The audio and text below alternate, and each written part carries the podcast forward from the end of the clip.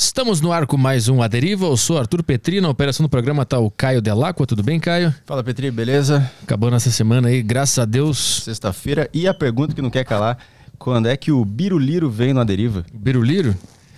Puta, eu não, eu, não, eu, não, eu não quero arrumar essa confusão pra mim, não. não quero. Não quer bater o novo recorde de audiência aí de podcast? Não, eu quero bater o recorde de menor audiência do podcast. Pô, bora, dois milhões. Por isso que hoje nós temos bem o podcast aqui. Obrigado, hoje, hoje a gente vai bater Bolsonaro no, no Vilela, hein, galera? Eu não, eu não quero esses olhos, eu não quero sair no choquei hum. e virar pauta no dia seguinte. Veja o que Arthur Petri falou. É, ele não perguntou isso aqui que era para ter perguntado. Aí eu não, quero isso aí, não. Ah, Decidam aí o presidente e aí vocês resolvam depois. Não é comigo isso aí, não. Eu vou ter que ficar colocando de 5 em 5 minutos na tela um é. textinho. Ah, revise esses, as informações isso. que ele disse. É, aí o cara vai lá e pesquisa se a cloroquina funciona ou não no podcast do Joe Rogan. E aí ele usa a cloroquina. E o outro cara acha que isso tá errado e os caras ficam brigando aí. Eu não quero, eu só quero o padre ah, aquele é bom. Padre Kermes. Mas o padre não. Que é Kelmes. Kel, eu eu não... Kelmon. Kelmon. Kelmon. Kermes. Kermes e Renato. Não quis vir no, no dia da eleição aí. Não quis? Não. E chamou ele? Chamei. caralho. É, só que ele mora em Salvador, eu acho que ele não, não pôde participar aqui. Ah, tá bom, então. Mas é então, é isso aí. Vai lá, manda. Se quiser interagir aqui no programa hoje, vocês podem mandar perguntas pelo Telegram da Sacuchi TV.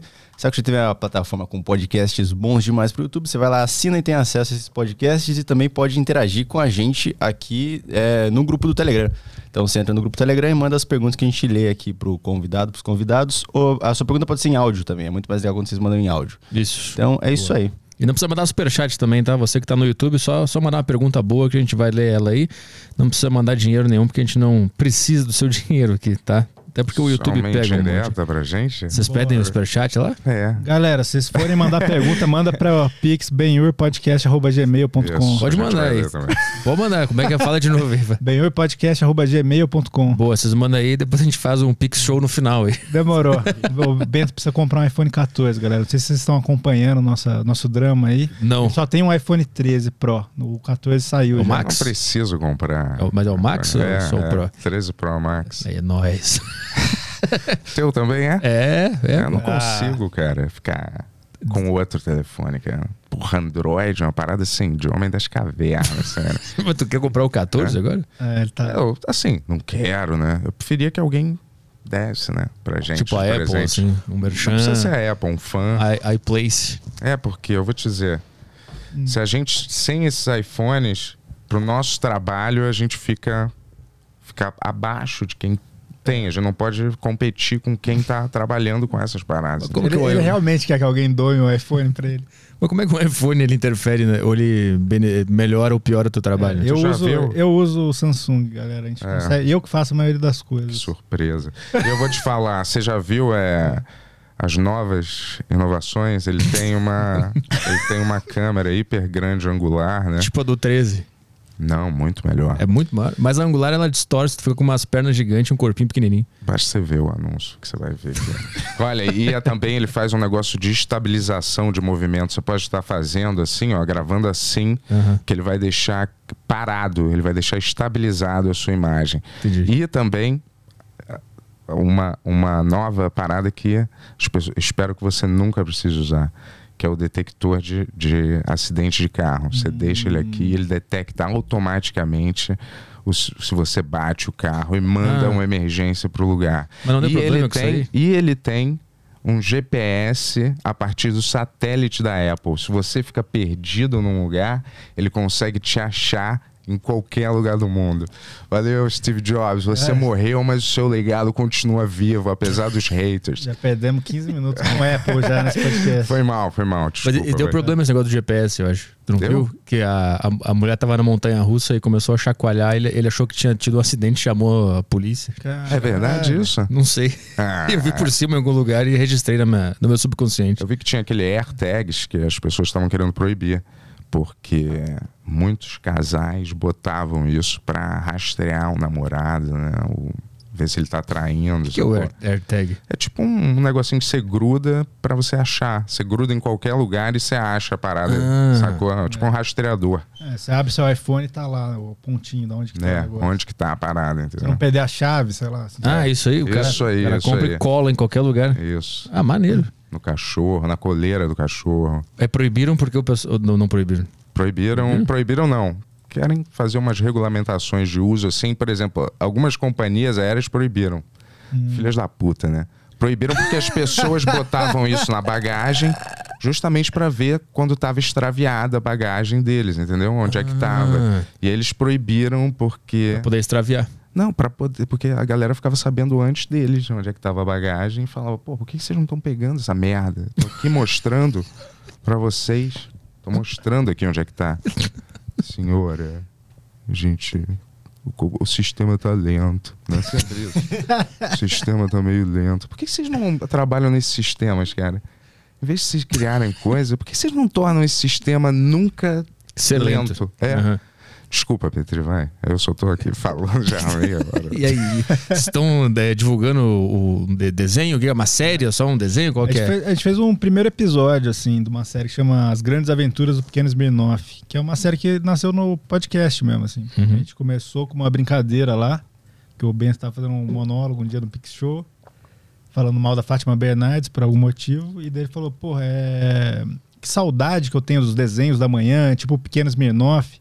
Hum. Eu falei, caralho, que Pequeno Smirnoff, que porra é essa? E todo mundo, queremos Pequeno Smirnoff. A gente começou... Mas vamos deixar claro, não É. tá falando mal da Fátima Bernardes, tava falando mal, de- mal assim, Eu- aquele programa lá. É, então, pelo que eu lembro, era alguma notícia da Fátima Bernardes falou é, que quem se importa, disseram todas as pessoas do mundo. É, alguma coisa, Uma coisa assim, assim. né? Mas tava bravo com ela porque ela pegou o horário do desenho ou porque o programa dela é ruim? Você acha que eu tô bravo? com ela? Ou com Não, mas vamos fingir que a programa? gente tá só pra, só pra gente... Falar, é assim, é, é só porque, porra, esse programa é uma mistura de uma Oprah sem graça, matinal, entendeu? sem a mínima. é, Existe ainda esse programa? Acho que existe. Oprah não existe mais na TV, mas existe em outros lugares. Não, da? Fátima Bernardes não acabou? Existe, não com ela, com outros. Ah, mudou? Ela não tá mais? Mudou, são outros apresentadores. Mas o nome trocou? Ou, ou continua o mesmo nome? Continua. Bom dia, Brasil. Não, encontro com Fátima, né? Encontro com Fátima. E ela não tá mais lá. Não tá, ela vai apresentar outra.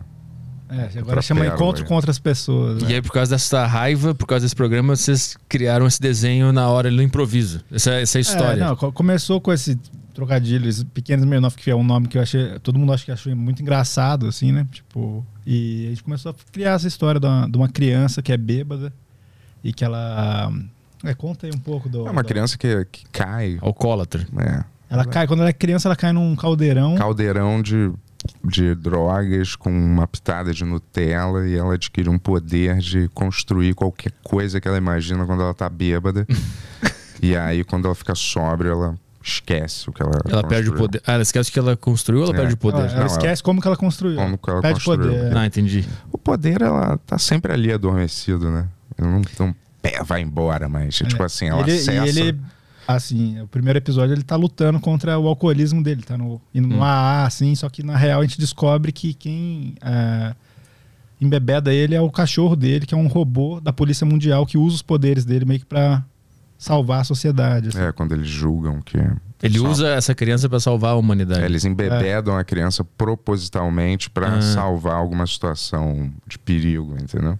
Existe alguma moral psicológica por trás desse- dessa história? Não. Você Só- você pensou em alguma Sei lá, é só pra ter uma... É só pra quê? Pra que fazer isso? Me explica aí. Acho que a gente Acho que a gente quis ser engraçadola, né? Acho que é uma coisa, a gente sempre, pô, gostou muito de South Park, de animação nesse sentido, assim, que, porra, zoa tudo e foda-se, só É. pra. Porque é legal fazer isso. E a gente já vem de escrever de. de pô, o Ben escreveu vários roteiros, eu venho de roteiro, Tem uma, eu escrevo animação. A tem uma crítica, mais ou menos, social, vamos dizer, à cultura do vitimismo. Ah, ao, ao- a cultura do É, mimimi. nesse- É, a cultura nesse, do mimimi. nesse episódio a gente aborda isso, assim. É, tem uma abordagem, assim, mas mesmo assim tem essa abordagem, mas não tem nenhuma moralidade ou nenhum ensinamento de como você deve É, muito chato. achar né, que- isso. É que eu, eu imaginei que o- os seus demônios podem ser os seus. Os seus. Suas habilidades, as coisas onde, onde vem coisa boa, sabe? No caso, ele é alcoólatra, isso é uma coisa ruim, uhum. mas ao mesmo tempo é uma coisa boa porque ele consegue construir várias paradas. Achei que tinha uma mensagem de um arquétipo aí. Não, Olha, mas você tem uma boa leitura até. Pode Vamos ser. incorporar isso. Gente... Se foi essa mensagem, foi sem querer, né? É, é não tem essa. Acho que foi meio natural por ele chamar Smirnoff, que a gente associou com álcool de alguma maneira. É, é. Não foi, foi uma coisa que foi, hum. foi criando, caminhando. Ela não por que construir coisas especificamente? Por que construir coisas? Essa é uma ótima pergunta também. Deixa eu falar. É porque... Isso é bom, Petri, de, de destrinchar os motivos dos menores, é. vai legal. Porque quando você fica bêbado, né? Eu imagino, você às vezes acaba, né? Fazendo um frango com alguma coisa. Tem uma, umas construções bizarras de, de querer. Sei lá, eu acho que se eu fosse tirar uma raiz disso, é porque quando você tá meio bêbado, você faz algumas coisas que de repente não lembra depois, e aí foi mais ou menos isso. O teu julgamento ele fica mais baixo e tu tá é, livre para criar. Você cria, dependendo do ambiente que você tá, boas criações ou não, né? É. Pode ser bom, pode ser muito ruim é, também, né? Isso. Isso, é. é. é. E, e, vocês, é, é, uma pergunta clichê pra caralho, mas é fazer esse tipo de de comédia hoje em dia? Vocês Teve alguma coisa no roteiro que vocês pensaram, ah, vamos tirar essa piada, essa Cara, parte teve aqui? Várias, teve o fato de ser uma criança alcoólatra não, também. Isso... Tá gente reclamando já disso ou não? não? Não, ninguém reclamou. Cara. Tipo assim, teve 1% de reclamação, assim. Tipo, a grande maioria entendeu que é tudo zoeira e tudo bem, assim. É que o desenho também, o desenho é melhor, né? É. É, mas teve várias coisas que eu pensei, porque do primeiro tratamento que o Bento fez, porque eu fiz, que foi o, o tratamento final, assim, várias coisas eu falei, cara, será que isso aqui vai dar problema, assim? E eu falei, não, foda, vamos fazer, cara. Porque acho que a galera tá tão de saco cheio já com desenho e tudo é, ensinando as coisas. Ah, tem que ser desse jeito ou tem que ser desse jeito. Uhum, sim. Que eu falei, uhum. cara, quer saber? Tipo, o legal disso tudo é o absurdo disso estar acontecendo. Então. É, é... Humor não é educativo, cara. Dá é. um tempo, cara. É. Aliás, é. o anti, a equação anti-humor é você querer ser educativo. Passar uma piada. mensagem, né? Isso. Puta. É passar uma mensagem através de como você está fazendo humor é pior é, ainda. É, pior que aí você coisa. fala, galera. Esse, agora a gente tem que rir disso aqui, hein? Agora é, é. assim que se faz, hein, galera? É. Porra.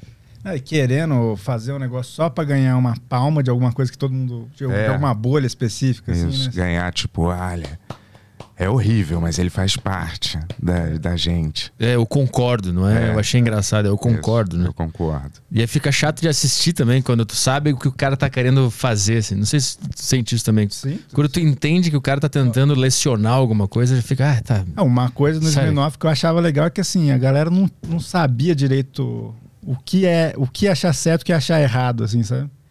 Tipo, no, eu fiquei acompanhando no ao vivo, assim, a galera, pô, pelo amor de Deus, eles fizeram isso, mas será que tá errado eu rir disso é, é pra eu rir disso? Isso, isso eu acho do caralho. Assim. Qual, qual, cena foi mais. Ah, tem, tem, muita coisa, tipo assim, sei lá, os pais deles são dois gays de direita. Uhum. E, tipo assim, baseado na né, a imagem em mim no Bento, assim, sabe? Então, essa galera, tipo, é muito confuso, eu acho, pra alguém que quer criticar isso. Ele fala, porra, eles são. Ah, eles são homofóbicos, mas são eles ali. E, tipo assim, a galera que, que eles estão criticando é a galera de direita, geralmente. Sabe? É muito. Fica, fica, muito maluco ali, assim, sabe? É, eu acho engraçado criticar, às vezes, é, tendências comportamentais. E mesmo assim, não foi, não foi uma coisa tão racional nosso. Aí só o, o Bento falou, porra, eles podiam ser um casal de direita. Eu falei, cara, isso é muito engraçado. E daí, tipo, ele mandou um esquerdo. Eu falei, cara, isso aqui tá parecendo com a gente, vamos fazer parecido com a gente. e depois é. do beijo, então, ficou. É, é, é. foi antes até, né, que bem... a gente começou. Mas. E daí, Os caras até travou aqui. Não e, é, não, e é legal que, que, que eles ficam. Eles são, eles são um casal e eles ficam falando meu amigo hétero com qual eu nunca transo, sabe? Assim, tipo, os dois moram junto. E... É, só tô tirando do som aqui, desculpa, Pedro. Quantos episódios são? Então, a gente escreveu esse primeiro e a gente produziu esse primeiro com uma ideia de fazer, uma te fazer temporadas, assim, né? Então a gente, a gente quis soltar o primeiro no nosso canal justamente porque por essas coisas, né? Você apresenta um projeto, não sei se você já apresentou assim, muito projeto, assim, tipo. Qualquer coisa que é mais ousada, a galera fala, puta, mas isso não dá pra gente fazer. Então a gente quis meio que fazer assim, ó, dá pra gente fazer, vamos fazer mais. E agora a gente tá tendo essa conversa com o streaming, assim, sabe? Ah, é? Tá é. rolando? É. é. Qual?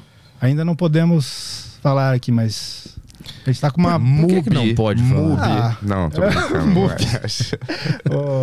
Como que é aquele do, do Brasil, o que mesmo? Do Bolsonaro? Paralelo? Brasil Paralelo. Brasil. Paralelo, Streaming do. Brasil Paralelo. Vai estrear em breve lá. Não, mas a gente tá, Curtindo dois pais conservadores, né? é, não, a gente tá com. tá conversando com uma produtora grandona aí, logo mais. Se tudo der certo, a gente anuncia oficialmente. Mas a gente quer fazer um barulho agora nesse momento. pra- Caralho, maneiro. É. É, pra divulgar. Pra divulgar. No... E assim, se, se, se- o objetivo disso tudo foi esse, de, de a gente fazer do jeito que a gente queria tal, do, igual os desenhos que a gente gosta, que a gente é apaixonado, assim.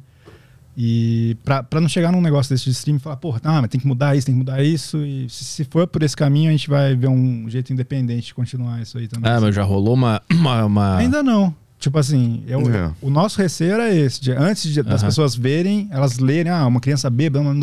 Mas quando você olha, você vê que não é um- negócio pesado, assim. Eu sei que tem um, tem um comediante que é o, Andrew Schultz, que ele tinha um especial pronto pra lançar pela Amazon. Você Aham. sabe. E aí o Amazon assistiu o show e disse que ah, tem que tirar essa piada aqui, essa, essa aqui. E aí ele comprou de volta o especial e lançou por conta própria. Lançou Caralho. independente. É, Ah, então, é Amazon?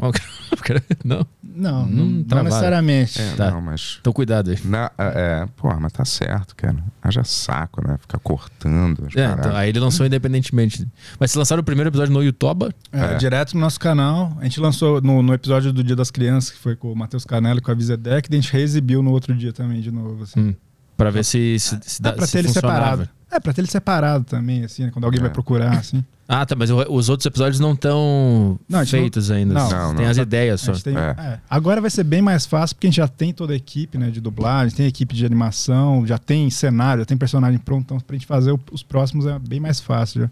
A semana vocês desembolsaram uma grana pra fazer essa, esse Cara, primeiro ou foi tudo no amor? Foi tu- Amor. todo mundo entrou. Assim, a gente, a gente já tava colocando o Smirnoff faz quase um ano, assim, né, aparecia no programa, falava umas coisas. E aí eu falei, cara, pro Bento num programa, falei, cara, vamos, vamos lançar no Dia das Crianças uma animação. Ele falou, ah, como que a gente vai lançar? Não, vamos. E daí, tipo, meses atrás isso aí. Daí começou a aparecer um monte de gente. Cara, eu, porra, trabalho com animação, não sei o que lá, vamos fazer. Ah, é tudo com fã. É. A galera que segue É, vocês. é. ah, maneiro. Mais ou menos. É, tipo, sei lá, o Ivan é um cara que era um parceiraço já, assim, já tinha feito o design do Smirnoff, fez de vários personagens. Ele curte o podcast, mas eu sou amigo dele antes do podcast, por exemplo, assim. Mas o Placite entrou, cara, ele contou uma história bem louca quando foi no nosso podcast que eu nem sabia, cara, assim, que ele quase morreu na pandemia. E ele tava meio que largando a animação. O cara é foda, assim, já trabalhou com cultura, trabalhou com um monte de coisa grande, assim. Uhum. Ele tava meio desmotivado pra continuar com, com animação e tal. Ele viu esse episódio aí do Ben-Hur e tal. Falou que o Ben-Hur tava fazendo bem zaço pra ele e, e falou que foi mega terapêutico fazer o Smirnoff pra ele, que ele reanimou em ser animador e tal, assim. Então foi do caralho. E o cara, pô, vocês vão ver depois, a gente vai passar uns trechos ali, cara. Tá tipo. Dá pra passar agora, inclusive. Dá pra É, pode- abrir já que a gente tá falando já. Porra, valeu. Passa um trechinho aí, o, o V2 ali, talvez. O, dois, O segundo é, aí? é, esse aí é. Que é o que a gente falou.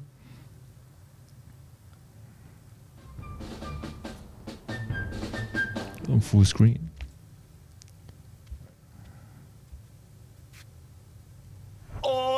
Oi, Smir!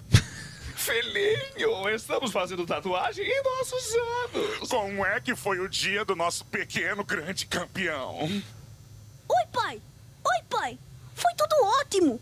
Finalmente achei minha mãe verdadeira! Ai, pera, pera! Temos uma novidade pra você, filhote. Sim, nossa família acabou de aumentar, Smir. Queremos que você conheça seus dois novos irmãos. Eles são adotados assim como você. Coleiro Juno e Rosa de Verdalhos. Oh! Uau! Adotados igual eu! Novos irmãos! Mas não estamos passando por problemas financeiros horrorosos? Smir, você tá ofendendo seus novos irmãos. Boa, Manu! Amigo com o qual eu nunca transo. Agora nossa família faz parte do programa social. Gostou? Leva pra casa. Todos merecem uma segunda chance, mesmo que eles não mereçam. Manu, aumente o volume da TV, por favor. Mas eu estou tatuando anos, bigode. Ah, eu esqueci, eu também.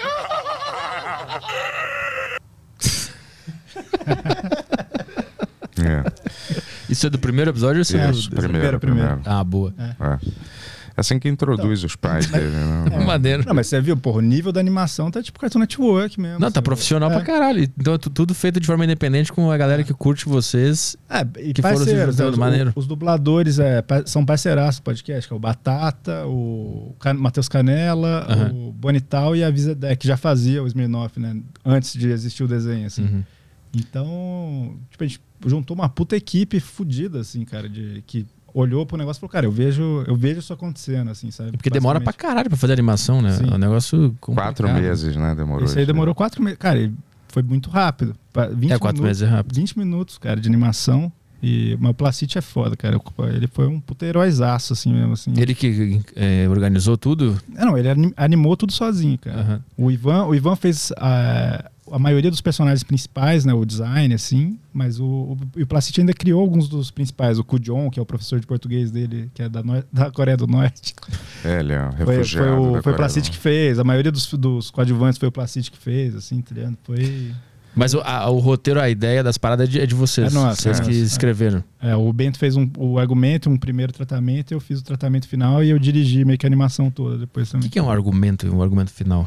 Ah, eu escrevi o- a primeira, essa primeira história e o Yuri ajeitou ela de um jeito coerente, mais ou menos, enfiou Ah, algumas coisas e Faz um. mais menos. Joga umas ideias e ele organiza Não, depois. Mas Eu o argumento, escrevi- só, só para explicar a técnica, é, o argumento é. É. quando você escreve, sei lá, em uma página, tudo que acontece na história, mas não tem diálogo, não tem nada. Meio Ah, que, entendi. ah, é isso que é, esse que é, esse, que, isso que acontece nesse episódio. Daí depois você vai e destrincha pra um roteiro. Hum, aí tu abre aquela. É, o Bento fez um primeiro tratamento, eu fui, dei, dei uma. Peguei o tratamento dele, fiz um outro tratamento, coloquei mais piada, foi- dei uma estruturada e tal, assim. Uhum. E aí. Tu trabalha com isso desde quando?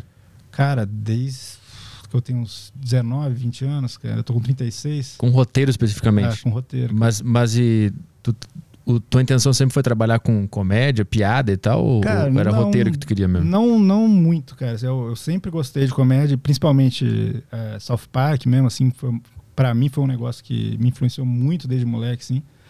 Mas eu, eu fa- tipo assim, meu primeiro livro de quadrinho, assim, não é comédia, o Garoto Mickey, assim, até saiu, re- relançou, esqueci de trazer pra vocês, que depois eu mando aí.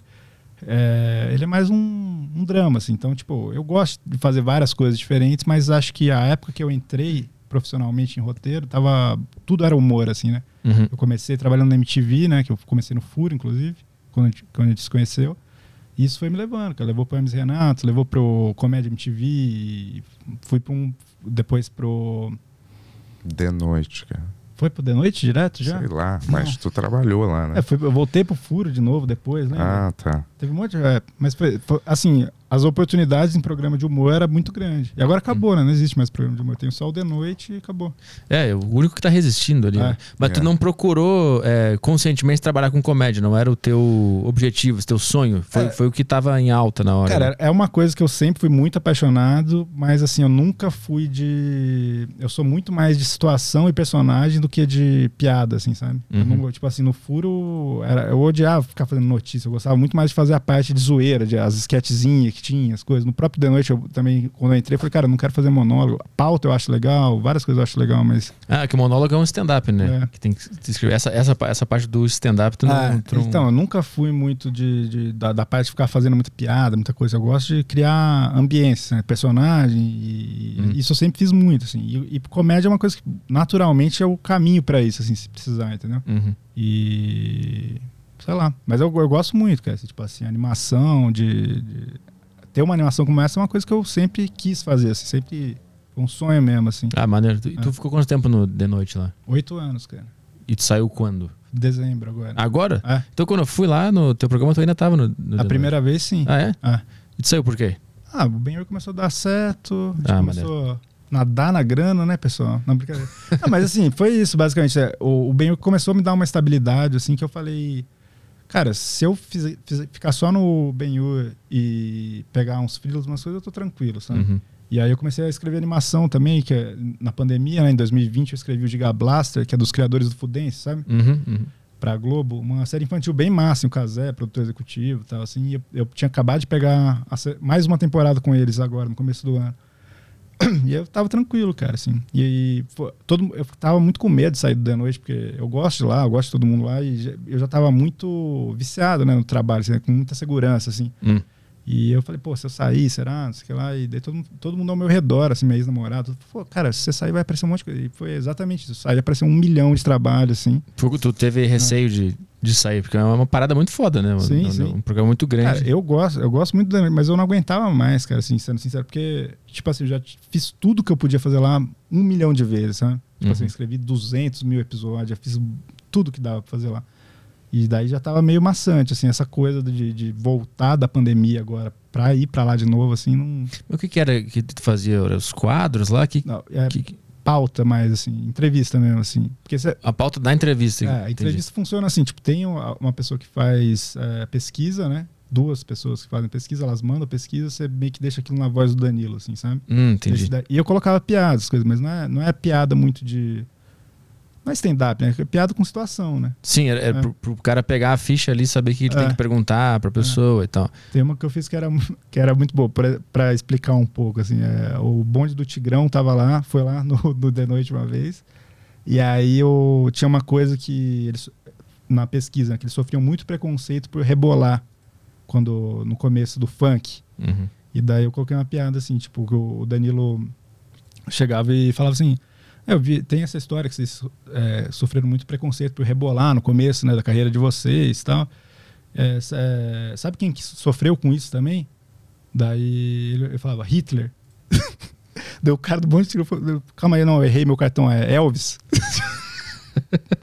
E, tipo assim, é esse tipo de coisa. E o Danilo compra super, ficou super natural, assim, sabe? Tu, né, na- nessa época que tava trabalhando lá, é, tu notou que foi perdendo a liberdade pra fazer certo tipo de piada ou lá não? Cara, lá continuou. Não, tá- o que sempre existiu, assim, é alguns períodos, tipo, com, com Dilma, com Bolsonaro, assim, a galera chega e fala, ó, chega de falar do governo por um tempo. Tem isso. Isso sempre. E TV é normal, isso, assim. Em período eleitoral não pode falar nada, né? É, mas não é só período ele- eleitoral, não. cara. Às vezes dá alguma merda que eu acho que é acima da gente, assim, sabe? Sei lá, e os caras querem manter uma. Vai saber o que, que é. Mais o PT, né? O PT teve muito, cara, mas o Bolsonaro teve pra caralho também. O Bolsonaro e o PT, os dois ligavam pro. Segundo o Danilo, assim, ligava lá e, e falava, cara, tira esse cara daí, não dá. Que Caralho. ridículo, né, cara? É, eles que mandam na gente. Eles que mandam. Não, Ridículo, a gente- a cara. gente- é- é- é- É. Por isso que o Danilo ele é, ele é puto com, com os dois, né? É. O pessoal acharia, achava que ele seria um cara que ia votar no Bolsonaro, que ia apoiar ele, mas o, o É, Danilo então, fala no- que ele foi assessorado pelo no- Bolsonaro no, também, né? No primeira votação ele votou no Bolsonaro, assim, mas muito nesse sentido. E assim, a galera cai matando e nele, mas eu entendo o lado dele, cara. Porque assim, até então, É. tipo assim, quem ligava pra pedir o Trump, o Trump, pedir a cabeça dele no trabalho dele era o PT. Ele Uhum. falou, cara, eu- isso tem que acabar. Cara. Aí aconteceu a mesma coisa quando o outro cara entrou. tá Sim, é, muita gente achou que o Bolsonaro era o cara que, se ele tivesse lá, essa merda ia acabar, né? Ia ter É. mais liberdade e tal. Só eu que- não. Tu não? Tu não caiu nessa? Eu caí nessa. Tu caiu É? nessa? Olha, eu não tava nem prestando atenção que isso ia rolar. na verdade. Não, não, eu tava prestando atenção na conversa, mas não prestando atenção que aparentemente é rolar mais liberdade de expressão se ele entrasse. É. Ele não. Eu fico, o presidente não manda em nada, ele tem que O- passar o, o por Bento mil. desco- descobriu É. há dois meses que o PT ainda existe. cara. Não, eu, tô brin... eu tava brincando. Não Mas tava, eu vou te dizendo, é. Eu achei que eles iam mudar essa sigla, pelo menos. pra disfarçar. É, porque tem tanta coisa negativa das pessoas, sentimentos em torno desse, dessa sigla PT, que eu achei que eles iam continuar com as ideias, mas iam mudar só pra, pra agradar mais. É o as pessoal pessoas. esse. Tem. Esse...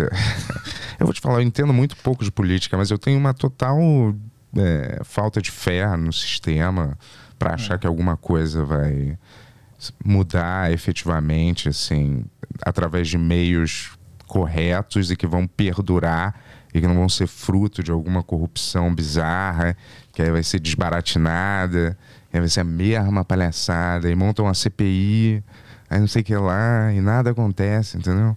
Por que eu vou ficar participando dessa palhaçada, né, cara? Troco de quê, cara? Tu nem vai votar? Ou tu, ou tu Eu vota voto, no no, eu voto no Rio, né? Fala a verdade, Bento. 22? Você não Eu tem título de Rio. eleitor, cara. Sim, mas você nunca perde o título de eleitor, né? Ele É, tá no celular. É, mas tu, tu, tu não, Não, não. tu nem vai. Eu também não vou votar. Não, Eu não regularizei. É, não tá regularizado o título de eleitor. Ele não pode votar. Eu não tô pretendendo viajar pra nenhum lugar mesmo. É que quando o, o- o Bolsonaro estava candidato lá, muita gente achava que se ele assumisse ia mudar o rumo do Brasil, principalmente o negócio de poder Você acreditou falar. nisso mesmo? Acreditei. É? Acreditei, eu achei que, que realmente ia, o mundo vai ser mais livre, vai poder falar mais coisa e tal. Eu Você caí votou nessa. nele? Não, não vou, eu votei no Daciolo na primeira. Na- Ah, e nessa sim, no. Padre Kelmo. nessa eu não fui votar. Nessa eu não tá. fui votar. Mas seria o Padre Kelmo. Eu iria, eu iria no. Nessa, eu- se eu, se eu votar, que eu voto no Sul, né? Aham. Mas se eu votasse nessa, eu ia votar no, no Partido Comunista lá. Na Sofia. Eu votaria nela. Vocês estão, estão sendo patrocinados por eles? cara? Não, não. Não, tô- Que não, não foi eles que mandaram quando vocês estavam lá? Não Eles- foi o PCO lá. Ah, Ah, PCO. o PCO, o PCO. Tem até a camiseta do PCO aqui em cima. Aqui. Não, lá, foi o PCO e eles não se dão bem. O PCO e os comunistas é uma, uma grande confusão. É uma, é uma loucura. Mas eu, E eu aquela- pensei que as coisas iam mudar, mas não. deu. Aquela mulher que deu uma moral no Kelman, era ela que você ia votar? Que deu um chega pra lá naquele padre Kelman?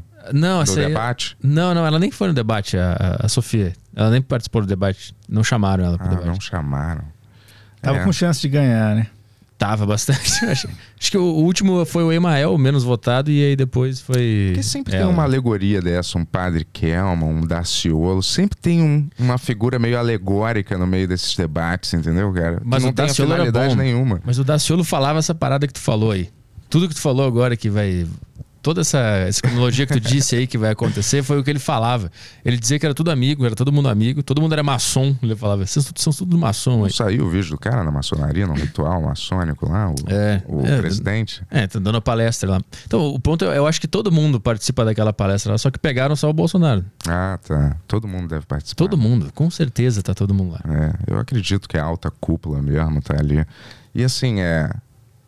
Esses debates não têm a mínima finalidade, cara. Alguém decide alguma coisa assistindo aquilo. Você roubou, roubou, não sei o que lá. Aí o outro chega. Mentira, tira essas suas mentiras da boca. Você que roubou e o outro vai, mentira. Você tá mentindo. É. Tira as suas mentiras da sua boca, seu mentiroso. Aí o outro, os dois estão mentindo. Tá todo mundo. Porra, qual é, É- a finalidade? É meio que um Big A- Brother, né? A última foi tipo a Hermes e Renato, cara. Não dá pra você fazer sátira mais, velho. Já tá, já é É, uma não dá, sátira. não dá. Tipo assim, imagina o Hermes Renato fazendo uma sátira do debate. É exatamente aquilo, cara. Não tem, não tem mais pra onde É. expandir, né? Exagerar. Já tá no máximo de exagero o negócio. Mas é meio, é meio que um Big Brother, eu vejo a, a eleição. É meio que personalidade, só é culto de personalidade. Quem é o cara mais autêntico, mais legal, é que tá falando a parada. É assim que as pessoas decidem o voto. É, eu não sei, na verdade. Não tem uma galera que também vende o voto por necessidade. Também não tem milhares de situações que a gente desconhece como a maquinária eleitoral funciona, assim, de verdade, entendeu? Mas, mas o cara que compra o voto de alguém, ele, ele tá nessa, nesse reality show, ele tá disputando o reality show também. Aí ele vai lá e compra o voto do cara pra ele votar no, no participante mais legal lá. Vota nesse cara aqui que é mais legal. É, pode ser. Eu não acredito nessa, nessa parada, não. E eu acho que vai. e Agora, agora tende a piorar. Qualquer um dos dois que, que assumir, eu acho que vai tende a piorar a nossa situação. Eu não sei. Não tenho opinião nenhuma, né? Não, eu tenho até uma opinião. Eu só vou te falar assim, por que que não chega alguém, né, falando, né, vou botar o pau na mesa, vou tentar mudar essa merda, essa palhaçada. Eu não sei se eu vou conseguir, galera. Mas vocês vão ver lá eu tentando. e no Olha aí. final da Bento eleição, 2029, hein, galera? no final do mandato, se o cara não cumpriu as coisas, não fez o que ele mais ou menos, nem tentou, se o cara não tentou nem fazer nada, ele devia sofrer uma represália, cara, o presidente. Mas uma que tá. represália física até. é claro, o cara não fez nada, nem tentou. Você vê o cara que pelo menos tentou, não, esse cara tentou. Mas como é que tu sabe se ele tentou ou não? Porque cada um diz uma coisa. Ah, mas não.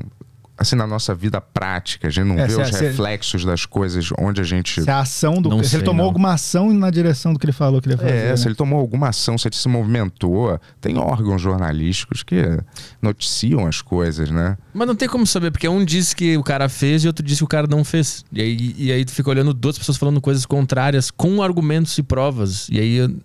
Entendeu? Não tem como saber isso. Mas uma hora uma coisa efetivamente vai ser feita. E aí a prova cabal disso é que a coisa foi feita, né? Tipo assim, não tem argumento contra uma coisa que Mas foi é, que- feita. mas como é que tu vê essa coisa que foi feita? Ah, é um reflexo, vamos dizer assim, o preço das coisas abaixou muito. Todo mundo está ganhando mais dinheiro. Vamos dizer, a legalização, o movimento pró-legalização da maconha está acontecendo efetivamente, real. Aí você vê um reflexo disso, né, acontecendo, palpável, né? Aí você fala, as coisas estão melhorando, sei lá. Ou É. as coisas melhoraram. O Bento resumiu tudo que ele precisa, que as coisas fiquem mais baratas, que ele ganhe mais dinheiro e que a maconha seja liberada. cara. O plano se, de se algum político próprio. tivesse plano de governo, você ganhou o voto dele. Porra. Ele só É. tem que legalizar o título de eleitor dele. Então, mas é, o- o- tipo, um cara fala, ah, o- o- as pessoas estão ganhando mais agora. No meu governo as pessoas estão ganhando mais. Aí outro cara fala, não, não, não estão ganhando não, olha aqui os dados. Aí outro cara fala, não, olha os meus dados aqui, estão ganhando mais sim. A gente nunca consegue ver na prática se mudou alguma coisa Eu não. vi, eu vi hoje, a Exame colocou uma pesquisa que o Bolsonaro tá com 52%, né? Você viu isso? Não, de, de- É, e da galera tá falando, pô, vocês estão colocando uma pesquisa comprada aí na revista, sei que lá. Não dá pra você saber mais o que tá É, acontecendo. então, né? e a outra que tava o Lula ganhando também falaram, ah, isso É. aí é comprado, isso aí eles estão manipulando. A gente tá vivendo num momento que tá, tá complicado. Ah, o- eu, eu tô o mundo- perdidaço. Calma aí, O não- mundo tá virando a Rússia, né, cara? É isso que tá acontecendo, tá ligado? Nesse sentido. Quem assim. dera, né? Não, nesse sentido, assim, porra, a Rússia que era cheia dessa. A galera falava assim: ah, cê- vocês têm que tirar as tropas da Crimeia. Então, beleza, a gente vai tirar. Daí eles faziam um, um festival pra, tipo assim, fala, pô, a gente tá tirando as tropas e as tropas continuavam lá. Aí você fala, cara, o que, que aconteceu, tá ligado? tipo, tá tipo isso o mundo, cara. É, a mão mundo, a população precisa ser controlada. Ela não pode ser deixada à vontade. Hum. Ela tem que ser controlada, porque a população não sabe, geral, não sabe o que é melhor pra ela, entendeu? Parabéns, Kim Jong. Contra a democracia? Somos. Democracia, né? É, o Vamos que que parar de de democracia? mentir, né, cara? Pra nós mesmos. A pior coisa é a gente mentir pra nós mesmos, falar.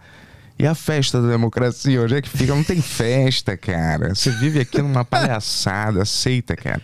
Eu vou te dizer, como é que eu posso levar a sério um processo eleitoral onde uma semana antes da eleição, ou na semana da eleição, um mei no mês da eleição, as pessoas só podem ser presas em flagrante? Não pode é ser bom. preso, você É não pode ser isso. preso. É um mês Isso antes? é legal. É um mês? Cara, ah, Mas no dia da eleição? Acho que é no dia no da eleição. dia, não sei se é no dia, não. Eu acho que é só no dia. Não é só no dia, não, Consegue galera. checar aí, cara?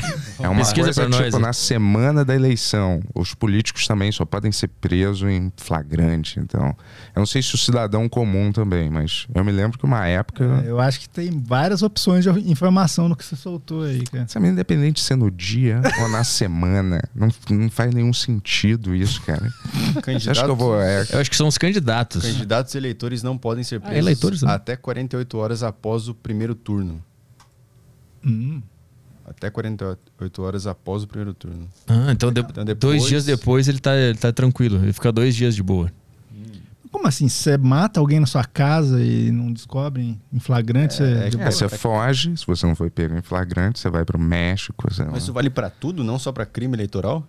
É, Pois é. Eu acho que é pra tudo. Mas se te pegarem no crime, tu não pode ir preso porque tá no período de Aí é flagrante. Aí se foi pego em flagrante, Ah, você o vai flagrante preso. tá de é. boa ainda, É, ah, se a pessoa for, for pega dando tiro ou, né, na cena do crime, ele foi Se eu pegar um, você pegar um barco e for pro mar e matar um monte de gente e jogar no mar, acabou?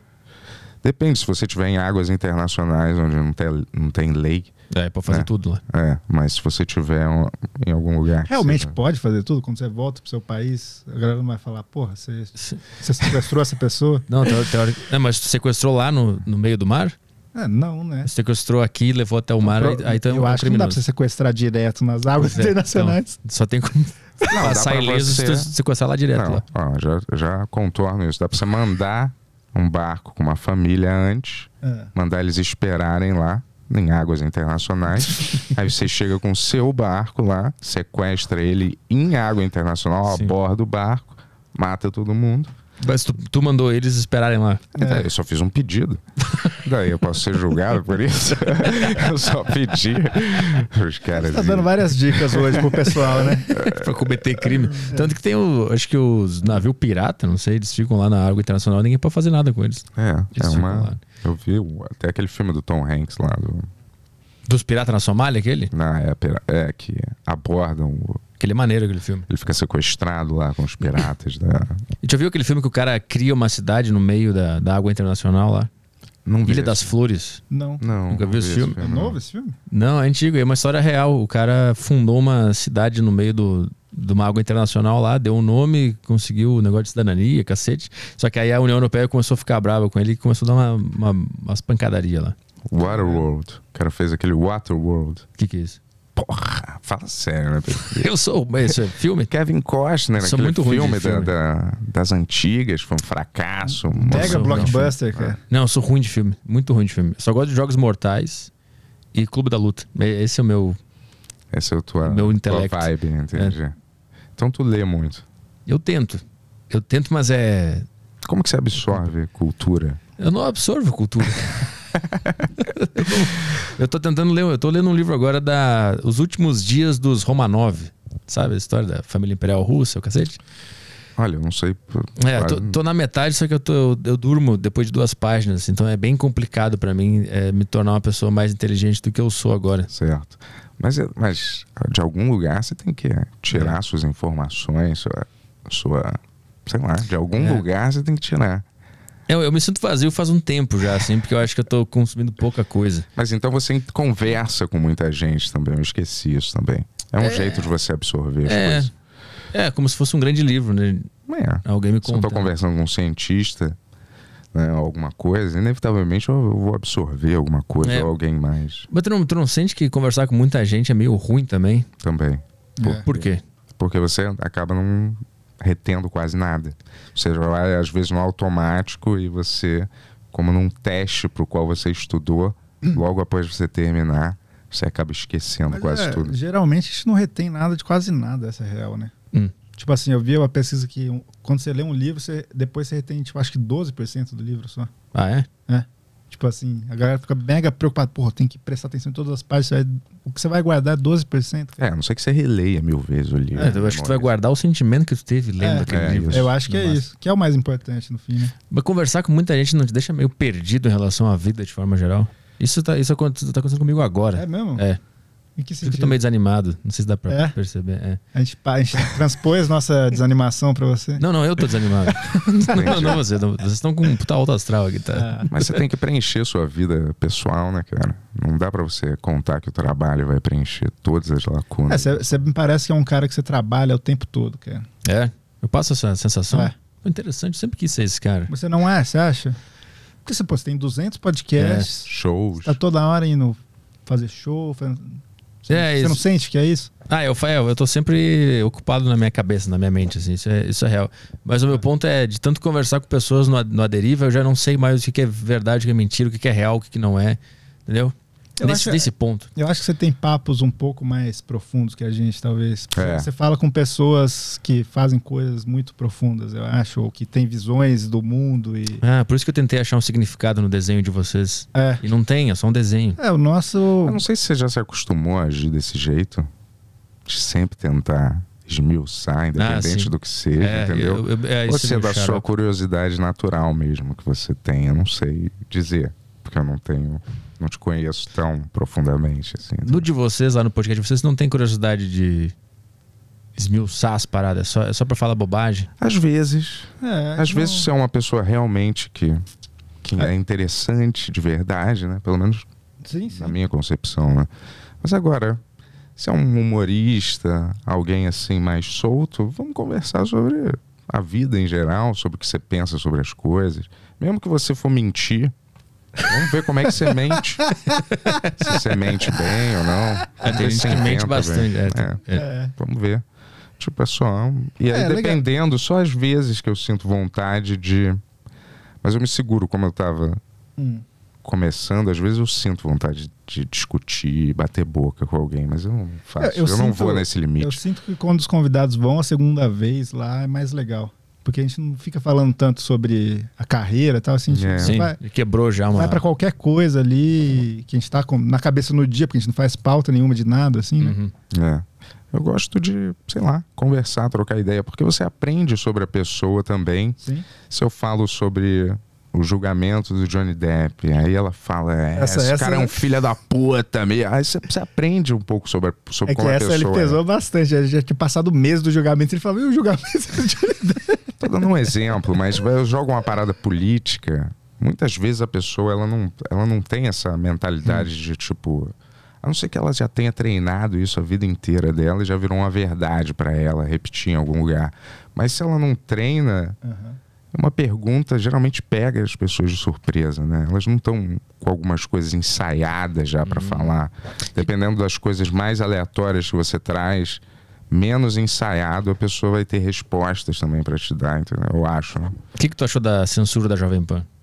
Isso foi mentira, né? Fake news, não era? Ah. Eu li que era fake news. Ninguém botou nada, ninguém lá para fiscalizar eles. Ah, aquilo foi uma piada, né? Que os caras não entenderam, que foi uma sacanagem do pânico. Deixaram um cara no- atrás caminhando. né? Ah, então. Os caras não sacaram que foi uma sacanagem e ficaram, ó, estão divulgando fake news aqui. Ve- Veio de uma onda, não foi? Dos pastores, dos negócios que estavam falando que o TSE estava censurando eles e daí não tinha ninguém censurando. Não foi isso? Não, o que eu sei é que tem cinco palavras que eles não podem falar sobre o Lula. Ah, é? São cinco palavras que não podem ser ditas sobre o Lula. Caramba. Será que a gente pode dizer essas palavras?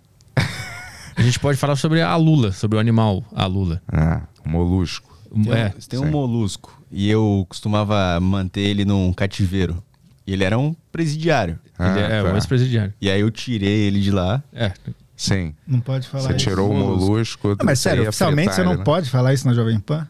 É o que é o que estão falando é que tem cinco palavras. orientação do jurídico, né? É. Então, pra você ver como que é louco, né? o- as bolhas que a gente vive, cara. O que eu ouvi foi exatamente o contrário, que tava tendo um- uns ensaios pra, pra, pra galera achar que o TSE tava fazendo isso com, com a galera. Caralho, que loucura. É. Viu como não dá pra entender nada? Você viu aquele vídeo É. daquele pastor desculpa- se desculpando lá? Eu não vi isso, eu, eu vi por Eu vi cima. o cara meio Então, chorando, assim. daí o TSE falou, cara, a gente nunca mandou ninguém pra fiscalizar nada, não. Aham. Mas eu, é uma narrativa. Estão falando que é uma narrativa que a galera tá criando pra, pra, pra galera ficar Será que puta não com o foi um trabalho meio artístico, assim, de. Pô, já que fizeram, mandaram a Jovem Pan não falar essas palavras, eu vou. Não Foi antes isso aí? Caralho, é impossível. Você tem que ser uma figura obcecada e viver, né? Eu tento o máximo, como dá orgulho quando a gente vai num podcast e alguém fala. Porra, o que, que você acha do que aconteceu com o Bill, Burba Burba, sei lá? Eu falo, caralho, a gente não sabe, cara. O que, que aconteceu? Eu não O- sei. O, Bill Mabuba foi sacanagem. Vai ter que se- aí os caras vão ter que se preocupar, porque daqui a pouco esse vai ser o país que você vive. Então você tem que se posicionar. Os caras falam isso. É, é, eu espero que não por muito tempo seja o país que eu viva, cara. Eu vou te falar. é. Planeja ir embora. Eu, porra, eu fui muito burro. Eu, eu já fui milionário, porra, mas eu devia ter ido pra Amsterdã, ficado lá, mas eu era tão apático com a vida e tão derrotista e autodestrutivo que eu não gastei tudo. agora eu tenho que ganhar tudo de novo, porque eu sei que vai acontecer, eu tenho absoluta certeza. Mas, porque sempre quando eu mentalizo uma parada muito. Cara, sempre na minha vida, sempre foi assim. Eu mentalizava um negócio, a parada acontecia. Esse louco eu também tenho isso. Isso é esquisito.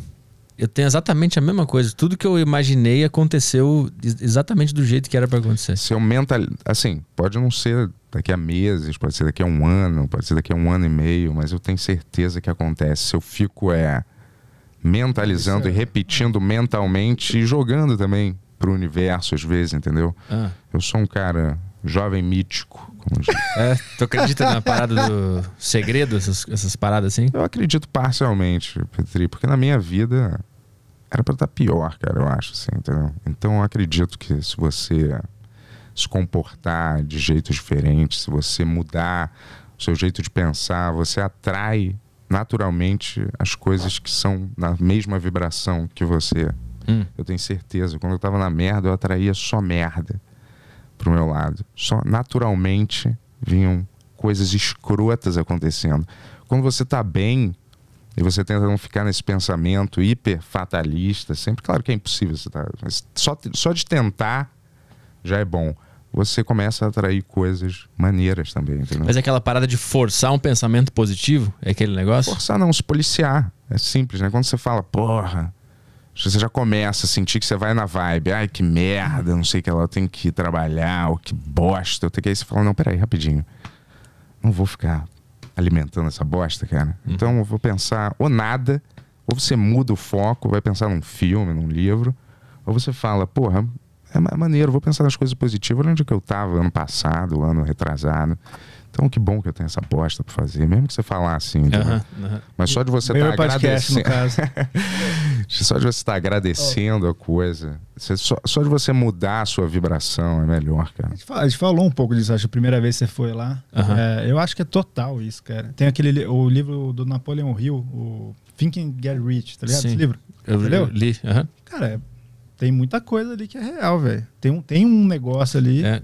Depois que eu li aquele livro, várias coisas mudaram na minha vida. Mas É, é, eu também. É, também? É, mas eu não sei se foi por acaso ou foi porque eu li o livro e apliquei as paradas, sabe? Eu sempre fico nessa dúvida. Aqui a, a, a- a base, acho, desse livro é que ele fala que o inconsciente ele não entende o racional, né? O, então, assim, você tem que sentir as coisas e visualizar as coisas para o inconsciente entender. Basicamente, assim, resumindo muito, né? Uhum. E até acho que você re- reforçar algumas coisas, você, você começa a visualizar, entendeu? Eu acho que vai caminhando naturalmente para isso, assim. Não é uma magia, é um negócio. Alguém já me ensinou. Você fala, ó. Você fala, putz, eu sou burro, eu não consigo fazer isso. Ó, eu sou burro, vai pra cá, pra trás. Ó. É. Não, tô ligado. Aliás, quem me falou isso foi o Murilo Gun, cara, que é um cara que. Alguém pode achar chato ou não, mas ele é muito gente boa e fala coisas super inteligentes. Ele, ele é super sagaz, assim. Ele me falou coisas quando eu encontrei com ele brevemente que eu nunca. Ele virou meio um guru agora, né? É, ele É. virou uma espécie de guru, Aquaman. Lá. Mas, mas quando, mas quando tu encontrou ele, tu tava na merda? Tava, tava meio fudido. Tava gravando um programa que eu odiava e ele foi meio contratado pra gravar comigo e eu era um puta sabotador de tudo. e não queria estar em nenhum lugar e aí... Ele te ajudou? Ele, na hora, não. Mas Ah. o que ele... Na hora você ficou meio puto, né? É, na hora eu quero que... Você me contou essa história.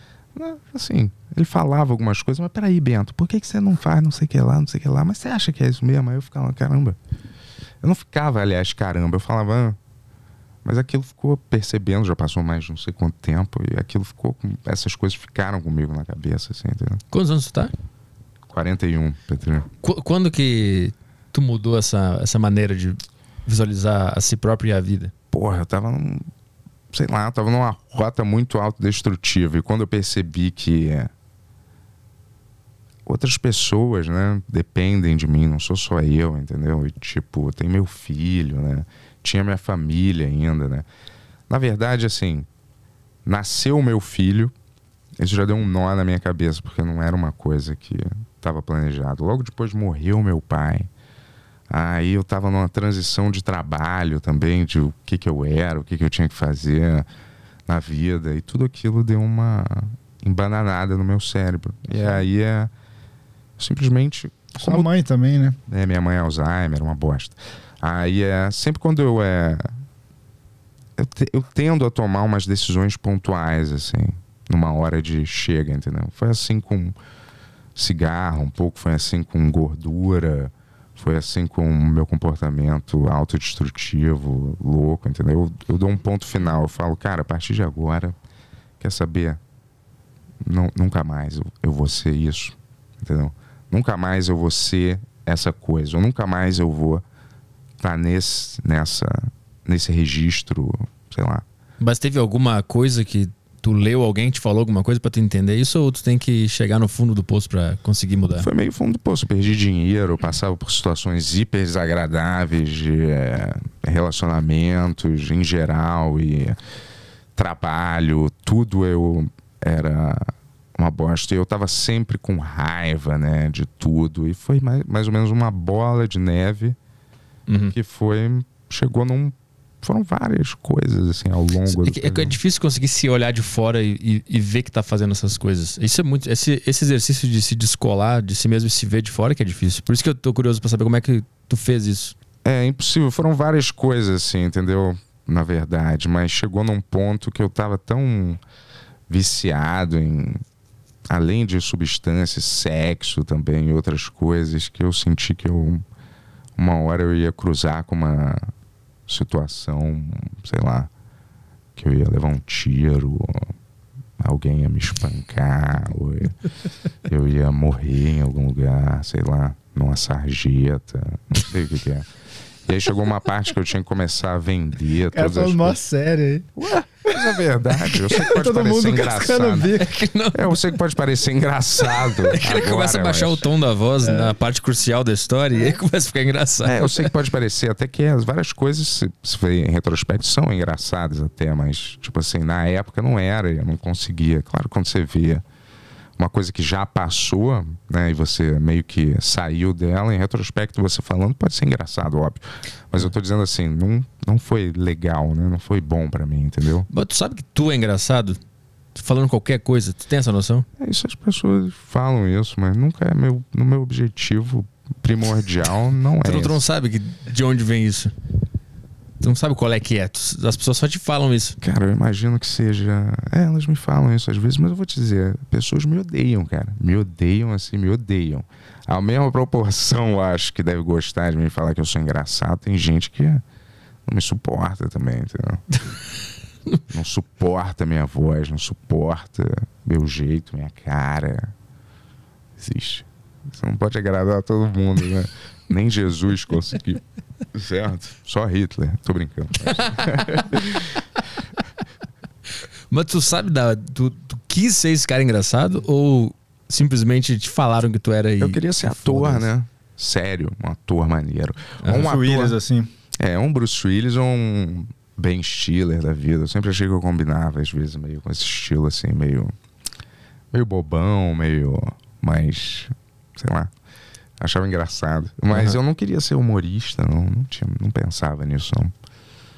Eu fui caindo nas coisas e me, me adequando, assim, entendeu? Foi completamente sem querer.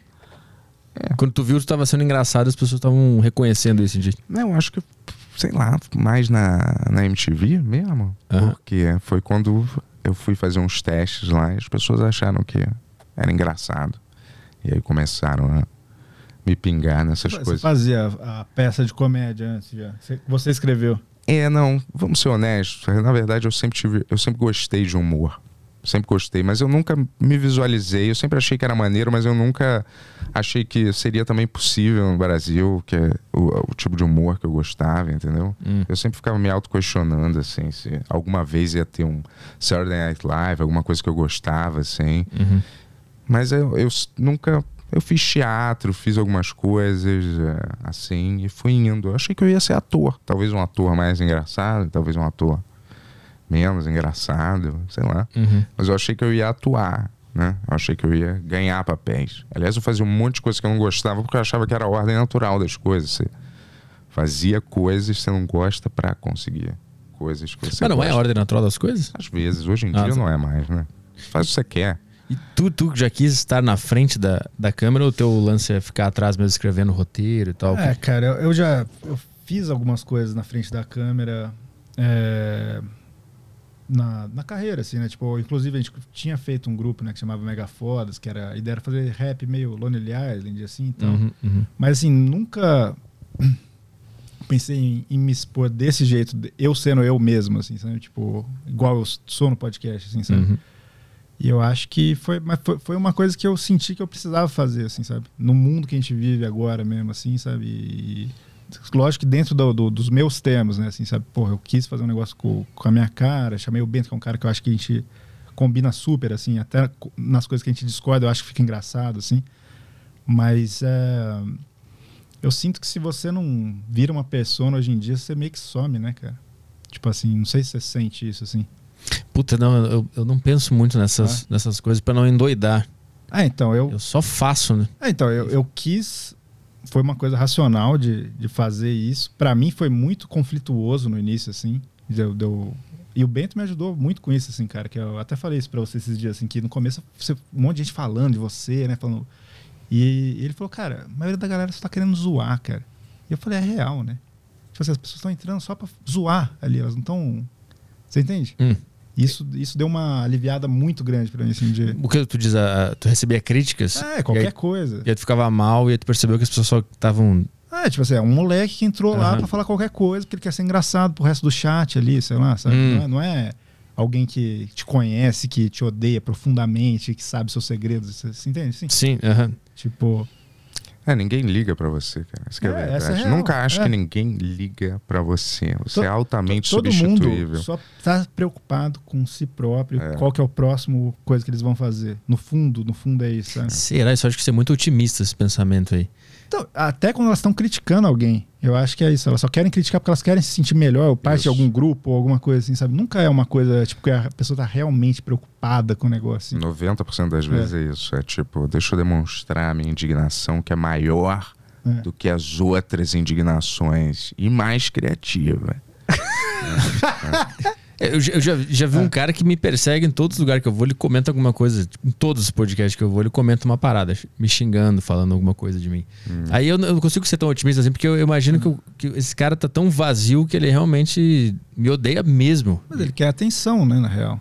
Será que é ou será que ele não Cara, tem razão? Várias Será que vezes tem eu razão? já testei isso, de alguém comentar um negócio putaço comigo, alguma coisa, eu vou lá e comento, brincando, faço alguma piada assim. Do cara, ô Yuri, eu tava só brincando, sou maior fã do podcast, tal, não sei o que lá. Sim. Assim, você fala, tipo, é isso que eu tô falando, que a galera tá querendo zoar ou tá querendo atenção, tá carente por atenção. É... Geralmente, quando você odeia uma coisa É. intensamente desse jeito, você na verdade ama essa coisa, né? Uhum. Porque é uma coisa que eu despendo tanto tempo É. pra, pra, na, da minha vida, eu só posso amar, odiar essa Você- você coisa. comenta- Eu amo odiar essa coisa. Você vê alguma coisa, você comenta assim? Não sei, eu nunca comento Não, nada. nunca nunca- comento. Desde que eu mesmo, né? comecei a trabalhar de verdade, fazer a minha própria parada, eu nunca mais comentei em nada.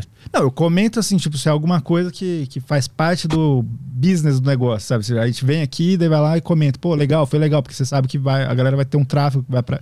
Mas assim, Uhum, você tá vendo um vídeo do Beethoven, você vai lá e comenta, porra, nada a ver esse Beethoven, mó cabaço, não sei o que lá. Sabe? Quem que faz Aham. isso, velho? É uma pessoa Às completamente vezes, ó, insana. pra ser advogado, às vezes eu comentava algumas coisas, mas tipo. O perfil fake. não, não. De, muito de filme. É? Uma, uma coisa super genérica e tá tão fora de alcance, assim. Quando eu vi um filme que me revoltava, um seriado, às vezes eu vi um post, eu comentava, assim, é. Quando tu achava ruim, É, quando eu achava ruim, é, que me agredia, assim. mas com o teu nome. Mas nunca uma pessoa direto, assim. Ah, uma. uma Alguém, é. Aham. Esse diretor, assim, esse filme é um erro, alguma coisa Aham. assim. Eu percebi que depois que eu comecei a fazer a- as minhas coisas, eu percebi o quão difícil é fazer. Eu nunca mais xinguei ninguém, nunca mais falei nada, nunca mais comentei ninguém, em post de ninguém. É, então. Porque eu percebi dou- que tá todo mundo perdidaço, tentando fazer as paradas sem entender nada. E eu só entendi isso depois que eu comecei a fazer o meu negócio.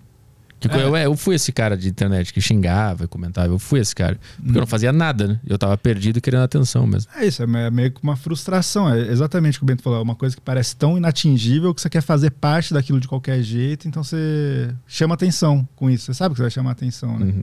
Só que. É bobeira, assim, tá? O, o- Tem, um, tem um vídeo do Kanye West que eu gosto muito de ver, assim, às vezes. Que é, ele, fa- ele tá dando uma entrevista e ele fala assim: Cara, quando isso for online, ou sei lá pra onde vocês vão colocar, é, meio que importa e meio que não importa nada. Fala: Importa para as pessoas que vão ficar inspiradas por isso e que vão fazer as coisas e por conta disso, sabe assim? E as pessoas que vão falar, não, cara, não importa. Ele até olha pra câmera e fala assim, fuck you. Sabe assim? Tipo, é, não importa quem tá falando mal de você, quem tá- importa só o que você vai passar de legal com aquilo.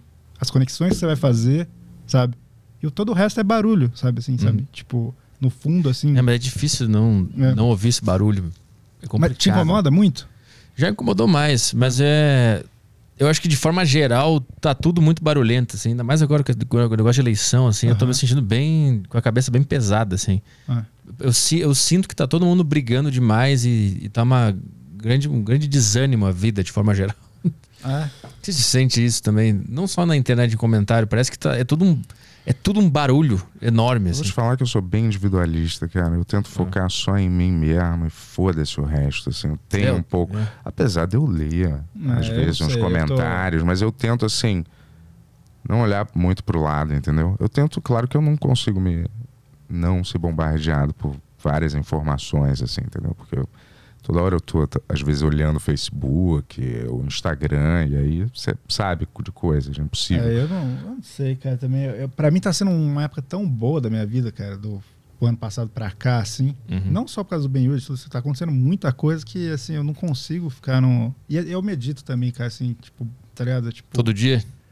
Tento todo dia. Mas eu acabei de ir no retiro agora, né? De 10 dias, assim, de que você não fala, tudo assim. Então, Puta, eu tô procurando um desse. Vipassana, cara, faz isso, cara. Muda tudo, cara. Mudou, pra mim mudou tudo em 2019 e agora, assim, eu voltei, tipo, zeradaço. Assim, Ah, foi a cara. segunda vez que tu foi? Foi a segunda vez. 10 dias em silêncio. É. Ah, Mas é aqueles que tu passa o dia inteiro meditando ou só em silêncio? 10 horas de meditação por dia. Ah, eu acho que esse eu não consigo. Não. Cara, é hardcore. Aham. Mas. Tem que ser um pouquinho mais leve pra mim. Ah, comece na transcendental, cara. Eu, eu fiz isso. Transcendental você aprende aqui e tal. É 20 minutos de manhã, 20 minutos à noite. É muito fácil, assim. Tipo assim, não é um negócio que. Não é hardcore, assim, tá ligado? Uhum. E Mas eu não retiro também. Não. É, eu esse- quero ir pro retiro ficar em silêncio, é isso que eu quero. Cara, esse é de graça. É tudo. É o, é o mais true, assim, que eu já vi na minha vida. Assim. É. E é igual no mundo inteiro, né? Tipo assim, é uma organização que tudo funciona igual no mundo inteiro. É de graça em todo lugar. E tu, aí tu passa 10 dias em silêncio e meditando na, em determinadas horas, é isso? É, assim, é, é um curso, né? Então, assim, nesses 10 dias ele- eles vão ensinar pra você como fazer a Vipassana. Eles, eles começam numa meditação que chama Anapana, que é só com respiração. Eles ensinam a Vipassana a partir do terceiro dia. E lá para os últimos dias ele- eles vão terminando e ensinam no último dia o Meta, que é o último estágio da meditação, assim. E nesse o, o horário é tipo mais ou menos assim, você, você vai dormir 9 da noite, acorda 4 da manhã, medita uma hora, toma café da manhã, daí tem tipo acho que três meditações seguidas com um intervalo de 10 minutos assim. Uhum. Eh, você almoça, tem um tempinho livre, três meditações com intervalinhos, tempo livre e daí tem a palestra. Não, tem uma meditação, uma palestra e daí você vai dormir. É O isso. que acontece com a mente nesses 10 dias em silêncio? Cara, muita, muita, muita coisa. Dizer, a primeira vez que eu fui, que eu não meditava ainda, aconteceu, tipo, foi a parada mais intensa da minha vida, assim, de, tipo assim, eu já tomei ayahuasca, eu tomei cogumelo, várias coisas, assim, e nada chegou nem perto, assim, sabe, de, do, do que aconteceu quando eu tava lá, assim, sabe, de, sei lá, você, realmente você tá consciente, seu corpo desintegra, fica tudo luz o tempo inteiro o negócio. Teve uma vez que eu, é, tipo, e são coisas que vieram pra mim, não é que isso vai acontecer com todo mundo ou coisa do tipo, mas só pra você ter noção do tipo de coisa, assim, eu, eu, eu tava meditando e eu vi, tipo, como se isso aqui fosse tudo 144p e a, a imagem que veio na minha cabeça era, tipo, 4K, assim, sabe? Hum. Só pra dar uma explicada. E era tipo um bebê, esse bebê nascia e eu acordei chorando pra caralho, assim, mas sem estar triste. E eu falei, caralho, isso tá pesado, né? Vou dar um tempo de meditar. Eu levantei, fui pra florestinha lá do lado. E aí, tipo, a floresta fez assim, ó. eu com o olho aberto, assim, tipo, tudo blur, assim, sabe? Hum. Falei, que porra é essa, cara? Tá ligado? Você não tá usando nada, você não tem. Dessa última vez não foi tão. Não, não tive tanta visão, tanta coisa assim, mas foi mais. Eu, eu tava nessa missão de terminar. A primeira vez eu fiquei sete dias, eu não aguentei os dez dias. Ah, é? E eu fui, tipo, nessa vez eu vou terminar isso aí até o fim, tá ligado? Porque até o sétimo dia você aprende tudo da meditação, ou a técnica. Uhum. Daí tem mais uns dias que você aprende esse, meta, né, que é uma última coisa ali, que é legal também, mas não é tipo o, o ápice do negócio. Tu não aguentou por quê? É, cara, mentalmente, fisicamente, é muito exaustivo, assim. Dessa vez que eu fui, eu quase... te- Teve umas três vezes que eu falei, eu vou embora. Tipo assim, eu tinha certeza que eu ia embora. Eu respirei lá e não fui. É enlouquecedor. A gente tá num bagulho que é estímulo, estímulo, estímulo, estímulo pra caralho. E eu agora, assim, ainda fazendo... A gente tava terminando a animação, não sei o que lá. Eu fui de um, de um ápice de um milhão de informação por segundo pra nada, assim. Você fica sem celular, você, fica, você não lê, você não faz nada lá. E, tipo assim, você se forçar a não fazer nada é meio enlouquecedor, assim. Hum. E, tipo, você já tentou ficar parado uma hora na mesma posição? Não. Cara, é muito pesado, cara. Ah, mas lá tu tem que ficar parado na mesma posição. Não é só ficar em silêncio. Na meditação tem que ficar uma hora inteira parado. Então, tem, a Vipassana tem um, tem um período é, que você começa a fazer essa que é... Eu esqueci o nome, um nome budista, assim. Que você, eles pedem pra você não se mexer, se você não puder. E se, e se você se mexer o mínimo possível. Essa parte pra mim foi de boa, porque eu já medito Vipassana desde 2019. Assim, eu consigo meditar uma hora tranquilo, consigo... Mas a parte de você ficar, você se forçar a não fazer nada, você não tem estímulo, você não. Sabe assim, chega uma hora que você fica louco, cara, assim, sabe? Bate um, um tédio É. muito forte. E a comida também é outra parada que é foda, assim, porque É. é, comida vegetariana e sem muito tempero, e propositalmente, pra você não ficar com muito estímulo também. Uhum. E assim, no terceiro, quarto dia tá ok, assim, chega uma hora que você fala, eu, eu adoro comer, assim, é uma das coisas que eu mais gosto na vida, assim, e chega uma hora que você fala, cara, eu não, cons- eu não posso escolher minha comida, você começa a ficar muito maluco, cara.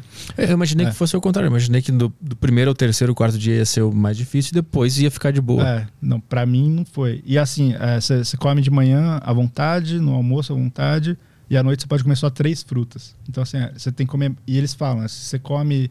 Sei lá, um pratão cheio, você tem que comer um pouco menos que isso pra, pra você ficar livre, né? Você ficar mais solto, assim, né? Uhum. Tipo. E no começo, na outra vez. Dessa vez eu tava muito mais tranquilo, que eu sabia o que tava me esperando. A primeira vez, cara, eu comia pra caralho de manhã, não sei o que lá. Porque eu falei, pô, vou comer três frutas à noite só. Dessa vez eu, fui- eu já fui de boas, comi pouquinho toda vez ali. Emagreci uns 4 quilos em 10 dias, assim. Mas é, é, é o que mais pega pra mim é isso. É a coisa de você não fazer nada e você não ter acesso ao. Eu, tipo, cara, eu abri meu WhatsApp, tinha 500 mensagens quando eu voltei, sabe? Tipo, Uhum. Pra resolver, assim, coisa pra resolver. E parece que você não anda pra frente né, com, a, com a sua vida daqui, né? Que é uma coisa que é muito maluca. E a coisa de, co- de comida e de você não ter o que fazer às vezes, cara. Esse, esse, esse horário, você tá com uma hora sem fazer nada lá. É nada mesmo, assim, sabe? Não tem. Pode se exercitar? Po- Tipo, você pode se exercitar dentro do seu quarto, né? Que, é quarto individual agora. Depois da pandemia, antes não era. Aham. É, porque, tipo, nada é pra você tirar a atenção das outras pessoas também, muito, assim, sabe? E, tipo, você você só você pode falar com o professor meio-dia, só dúvida sobre meditação, nada filosófico, nada religioso, nada. Nenhuma dúvida assim eles vão responder. Você fala, assim, ah, eu tô com a perna direita aqui, sei lá. Uhum, uhum. Coisa E- técnica. É, e depois da palestra também você pode falar, e daí na frente das, das outras pessoas, assim, sabe? Essa é individual, e, Uhum. mas é só isso. Mas e, e depois dessa experiência, o que, que, que, mudou na, na tua consciência, na Cara, forma eu- como tu lida com a vida? eu, eu sinto que é isso, tipo de a Vipassana ela faz você analisar seu corpo muito de cima a baixo, sensorialmente e é uma coisa que a gente nunca para para fazer e quando é muito impressionante quando você, você para para ficar vendo sua mão um tempo, daí você vê seu corpo, quando você volta sua mão é outra sen- sensação completamente diferente. Hum. Você fala, caralho, tudo tá mudando. tem- Não, isso sensorialmente você percebe, né? Eu falar, Que- todos os guias de meditação não são sobre você sentir a presença do seu corpo? e- Não, tem vários tipos de meditação diferentes. A, a transcendental é diferente, por exemplo. já. Pensei de todas as coisas forem baseadas em você sentir a vibra... o chão, onde Não. você está. A, a transcendental, por exemplo, é um mantra que você fica repetindo e Hum. naturalmente ele te guia sua mente para um lugar. Hum. Essa não, essa você fica analisando o seu corpo e a ideia dela assim, você ser equânime com as sensações ruins e boas, porque você vai, cara, uma hora meditando toda hora você vai ter muita sensação muito ruim, física, sabe? Uhum.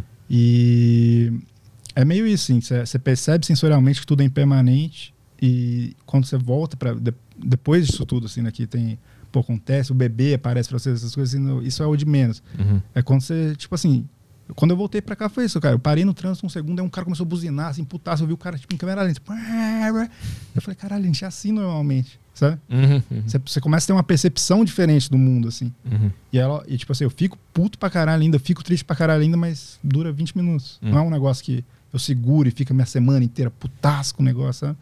É bem, bem raro isso acontecer assim agora. Isso, isso você percebe nitidamente, sabe? Tipo assim, quando acontece uma coisa, você fala, caralho, eu ia estar putaço se acontecesse comigo e você não tá mais, Sim. eu sinto que você ganhou um tempo de vida, assim, sabe? Aham. Eu queria, eu queria fazer algum de só ficar em silêncio, porque eu acho que a meditação é. O cara tem que ser muito expert já, mais avançado, não? não. Tem que fazer a meditação Assim, em casa eu, eu, comecei a meditar no fim de 2017. Até então, era a coisa mais impossível do mundo pra mim. Sabe? Se, eu digo isso, se eu conseguir, qualquer pessoa consegue, assim. Tipo, a transcendental, principalmente, é muito simples, cara. Assim, qualquer pessoa que vai lá consegue Uhum. pegar a técnica e aplicar no dia a dia ali. Por que você não começa com outras? Você não tem aquele Apple Fit?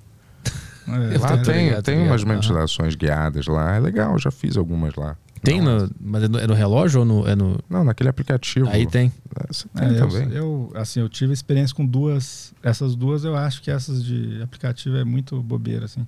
É, mas pra quem não faz nada. Pra quem é não bom, faz nada, Não, como é, assim? é um- você é um- treinar é um sua mente. exercício. É, mas não é exatamente. Ah, né? Porque, vamos- tipo, tira todo o lado espiritual da coisa que é real. Sabe assim? Eu nunca fui uma pessoa espiritual e coisas tipo assim.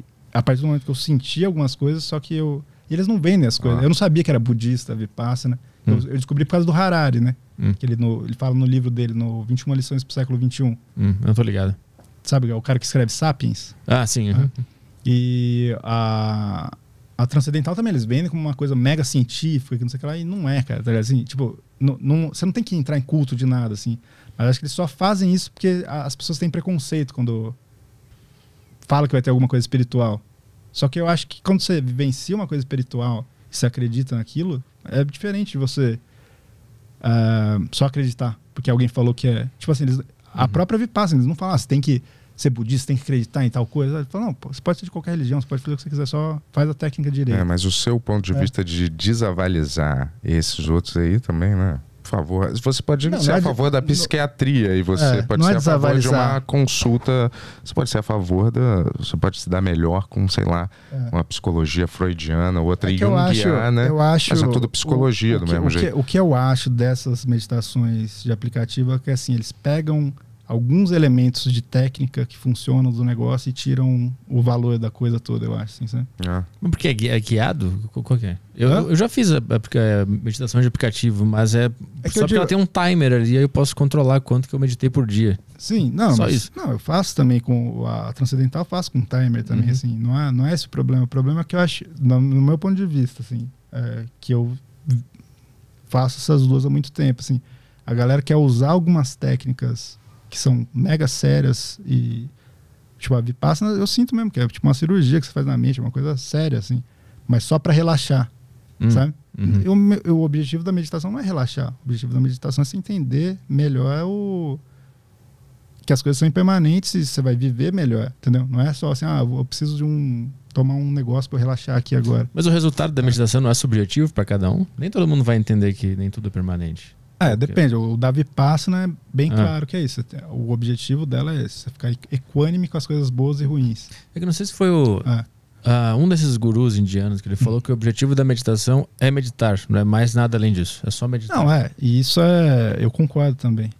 Tipo assim, em, em algum nível, assim, quando a gente vai meditar, a gente fica muito ansioso com, ah, tem que acontecer isso, tem que acontecer isso, tem que É. E às vezes, quando é horrível a meditação, é bom que você já tá meditando, você, tá, você parou esse tempo. O Watts que falou isso. é, o objetivo é limpar a sua mente um pouco. É, se for relaxar energeticamente, qual é o problema disso, cara?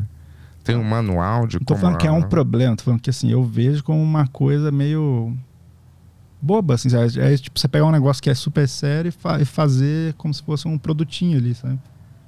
Sim, mas ué, Isso não vai contra os ensinamentos da, do Ah. budismo? Como Esse assim? julgamento todo sobre os aplicativos aí? Como assim? Não tá indo com. Qual, com- qual o julgamento?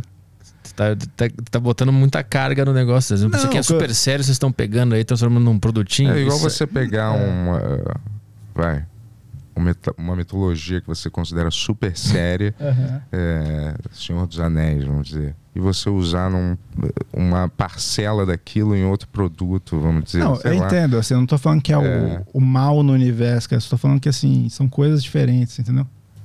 Sim, eu entendo que devem ter propósitos talvez diferentes, mas uma coisa, na minha opinião, não anula a outra. Assim, entendeu? Tipo assim, Não, então- esses são benéficos também. Não, que assim, a meditação é um nome muito genérico, né? Tipo, tem muito tipo de meditação. Eu, o que eu posso falar é sobre essas duas que eu fiz, assim, sabe? São coisas que realmente mudaram minha vida, assim. Não é um Uhum. negócio que eu usei pra relaxar por 20 minutos, assim, sabe? Hum, É, é que são técnicas mais avançadas, né? Foi o Alan Watts que falou. Tu conhece É. o Alan Watts? Sim, sim. Ele que falou essa parada aí, que às vezes as pessoas meditam porque elas querem ser mais criativas, ou porque elas Sim. querem estar em paz, ou porque elas querem relaxar. Ele fala que tem que meditar porque vai meditar. É, O fim da meditação é a própria meditação. Sim, não é nada eu mais. concordo. É que quando eu falo de objetivo, é assim, não é, não é um objetivo no sentido de. Ah, assim, eu tenho que meditar porque eu vou ficar equânime toda vez, sabe? Assim, é que é um objetivo no sentido de. Você ter essa percepção vai, vai, vai realmente melhorar a sua vida, assim, sabe? Tu faz a de aplicativo ou tu faz nenhuma? Essas são guiadas aqui, justamente com esse foco que vocês acabaram de negar. Em gratidão, em- focado às vezes em gratidão, É em resiliência, em eh, coragem, em gratidão, sacou? Ó, Tu por, faz essas aí? Faço. por outro mexe. lado. Tem aí- elas são divididas 10 minutos, 5 minutos, 2 minutos. Você pode escolher um tempo de duração maior. também. Por outro lado, eu acho que assim, se te faz bem, faz bem também, tudo bem. Uhum. Não é o fim do mundo. Tipo assim, não é um, não tô demonizando. É um negócio que sim, exercício faz bem. É. Não interessa, vai dançar na academia, correr. Você tem que fazer, né? Pois assim, o resultado vai ser o mesmo, vamos dizer assim. Vamos dizer, sua mente esvaziou nesse, né? Você voltou mais relaxado. Então como é que você pode dizer que também não é o não, eu objetivo não, eu não diria que eu meditação? voltei mais relaxado, não, cara. Você não voltou melhor? Eu voltei pilhadíssimo, velho. Mas voltei mais centrado, eu acho, sim, mas entendendo um pouco melhor. Centrado. E o vida. relaxamento e, e você tá mais centrado e mais equilibrado, naturalmente provoca um relaxamento maior da sua consciência, do seu estado Deus, de espírito. é. Sim, mas eu só quero dizer que não é errado você relaxar também. É bom relaxar a Não, eu, mente. não, eu não acho que relaxar é ruim. Eu tô falando assim, você faz isso só com o objetivo de relaxar, você tá perdendo muita coisa do que que é meditar, na, Eu na minha acredito- opinião. Não, sim, eu acredito nisso também. Eu faria. Tentaria fazer essa tua, assim. Não sei se eu ia conseguir, não. Eu acho que Minha você- mente é muito o difícil pra você, eu acho que seria não fumar, cara. Isso. Essa seria muito difícil Por mim. 10 Há dias. 10 dias. É. Seria muito. Eu ia Mas acabar faz a fazendo escondido. Faz a transcendental. Lembra que o Eliseu foi no nosso programa lá, ele que me ensinou, cara. Eu Ele vou era um- te dizer, mas se um cara quiser, ele consegue, né? O quê? Fumar escondido lá. Acho que não, cara. Não, tem fiscais. os guardiões de Buda? Eu- não, acho eu, porque é um negócio, tá todo mundo tão é, sem estímulo ali que se tiver um cheirinho, o cara vai perceber ali. Hum. Você pode cobrir com perfume. Não pode ter, levar perfume também. O que, que pode levar? É, você leva só a sua roupa e coisas pra você tomar banho. E... Mas tu pode levar o celular e fica na, na portaria ou deixa em casa o celular? Então, o celular fica na, no- na portaria deles lá, assim. Ah. Não, tem uns cofrezinhos ali. É, eu questionei isso também. Tem uma emergência aqui fora, alguém precisa falar com você, eu morri. Não, é, é Buda. Isso aí é, Cara, isso isso é é louco. impermanente. Isso aí. Tinha, tinha um cara que foi lá que uma vez. Ele já tinha ido duas vezes, né? Dessa vez que eu fui. E uma vez que ele saiu, tava tendo a greve dos caminhoneiros. Hum. Tipo, caos completo. E da outra vez ele saiu, tava com Covid, cara. Ele entrou, não tinha Covid, ele saiu, tinha Covid, cara. Caralho. É. Mas tava. E eu, tava pe- eu perguntei, com eu eu, eu falei, cara, eles falaram pra vocês que tava tendo Covid? Não, eles deram umas dicas, tá, mas não falaram. Ah, entendi, entendi. Quando, entendi, quando, entendi. porque no último dia você Ah, pode ah, falar, né? No último dia libera pra todo mundo falar. É quando todo mundo meio que se conhece, assim, direito, assim, né? Ele pegou, ele foi em março de 2020 ali. É. Ele entrou, não tava acontecendo nada. Quando ele saiu, o Brasil É. tava tomado por Covid. É. Cara, Maneiro. deviam proibir o cara de entrar lá de novo, né? Cara, não entra aqui É. mais pra mim. Não, então, eu falei, caralho, a gente vai sair daqui fudeu. Ele é né? o elemento fundamental. E daí o pra- que aconteceu? A gente saiu, tinha o padre Kelmo. eu voltei, eu falei, cara, o que aconteceu quando tava falando? Ah, teve um padre candidato. Eu falei, o que vocês estão falando? Tá? Que porra é essa? Foi tipo isso. Quando que tu foi? Agora, deu, né? Foi- eu voltei, acho que um, um dia depois do debate, dois dias depois do debate. Do que apareceu o padre. É. Ah, Pô, maneiro. Vamos ver se tem umas perguntas aí da, da galera aí. O Bora. pessoal deve estar com várias questões aí. O pessoal adora vocês. Eu Você vi sabe, que né? É, a gente tem um match legal, né, cara? Pra você, pra, sei lá, você pensa parecido, mais ou menos. A vibe. É. Tu acha, gente. sempre que eu vou lá, eu vejo, dou uma olhada nos comentários, tem uma galera lá do público de vocês que me detesta, assim. É? Sério? Especificamente do de vocês. Você acha? É. É, Não sei porquê. tudo de direita, né? Eu? É. Ou o teu Extrema público? direita. Ah, tá. É, foda ser de extrema direita. É. Bom, vamos começar pelo áudio do Rafael. Boa tarde, é, Caio De Bagos. Boa tarde, Arthur Petri, Bento, Yuri. É, a minha questão é a seguinte: Bento, é, como é ter sido filho da grande lenda da literatura brasileira, João Ubaldo Ribeiro? Tirando as questões que você já comentou no seu podcast, em outros podcasts, como é ter sido filho desse cara, mano? Dá o papo aí pra gente. Grande abraço pra todos vocês. Cara, uma época eu era obcecado com esse assunto e outra época, aí depois parou, eu tento não pensar muito nisso, assim, tentar encontrar uma identidade própria e tentar evitar comparações, assim, mas eu acho que naturalmente eu peguei muitas qualidades, qualidades, muitas características negativas do meu pai, assim, porque, porque minha relação não era é, exatamente pai e filho, era mais de meu pai queria uma legião de fãs cercando ele, não é, não É, exatamente isso, um isso, isso você puxou dele. E, Tá soando parecido mesmo. e ele é era muito recluso também, muito crítico da sociedade, assim, e de uma forma engraçada muitas vezes que eu dava risada, só que ele não É, eu li pouca coisa do seu pai, mas é tudo. Tem um, bastante humor, né? E assim, quando eu era moleque, assim, eu é. Eu acho que eu meio que tentava usar isso ao meu favor, assim, sabe? Eu acho que eu devia ter uma crise de identidade. Aí pra. Às vezes eu ia na balada e aí, pra Eu sair com uma garota, eu, eu falava, e aí, você conhece? Você lê? Você gosta de ler? Ridículo, cara. Só pra tentar enfiar na conversa esse dado pra ver se, sei lá, eu. Funcionava mais, é, Fazia a mínima diferença para as pessoas. Ainda mais uma pessoa dançando na night. Fazia a mínima diferença. E aí depois eu quis meio renegar isso. Passei por todas aquelas clichês. Você tem negação, raiva, aceitação. É... Eu passei por quase todos esses estágios. Era uma época eu queria esconder das pessoas, meio. Queria que ninguém falasse. E aí, uma, aí depois eu aceitei, tentava conciliar as coisas. E depois ele morreu.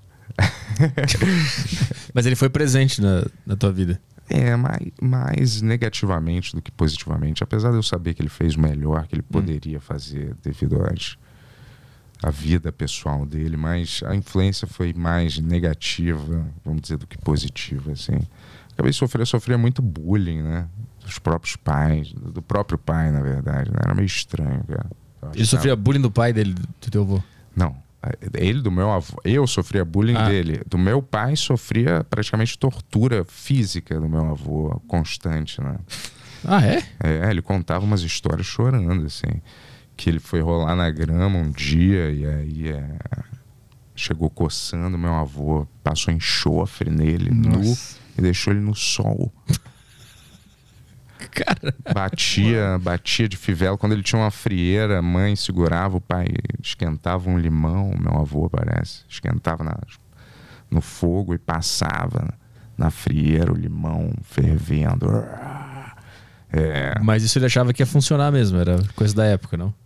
Ou era pra sacanear? Coisa da época, passar enxofre. Eu nunca não, não, o, enxofre foi o enxofre foi um... histórico foi esse. É, mas é. do limão?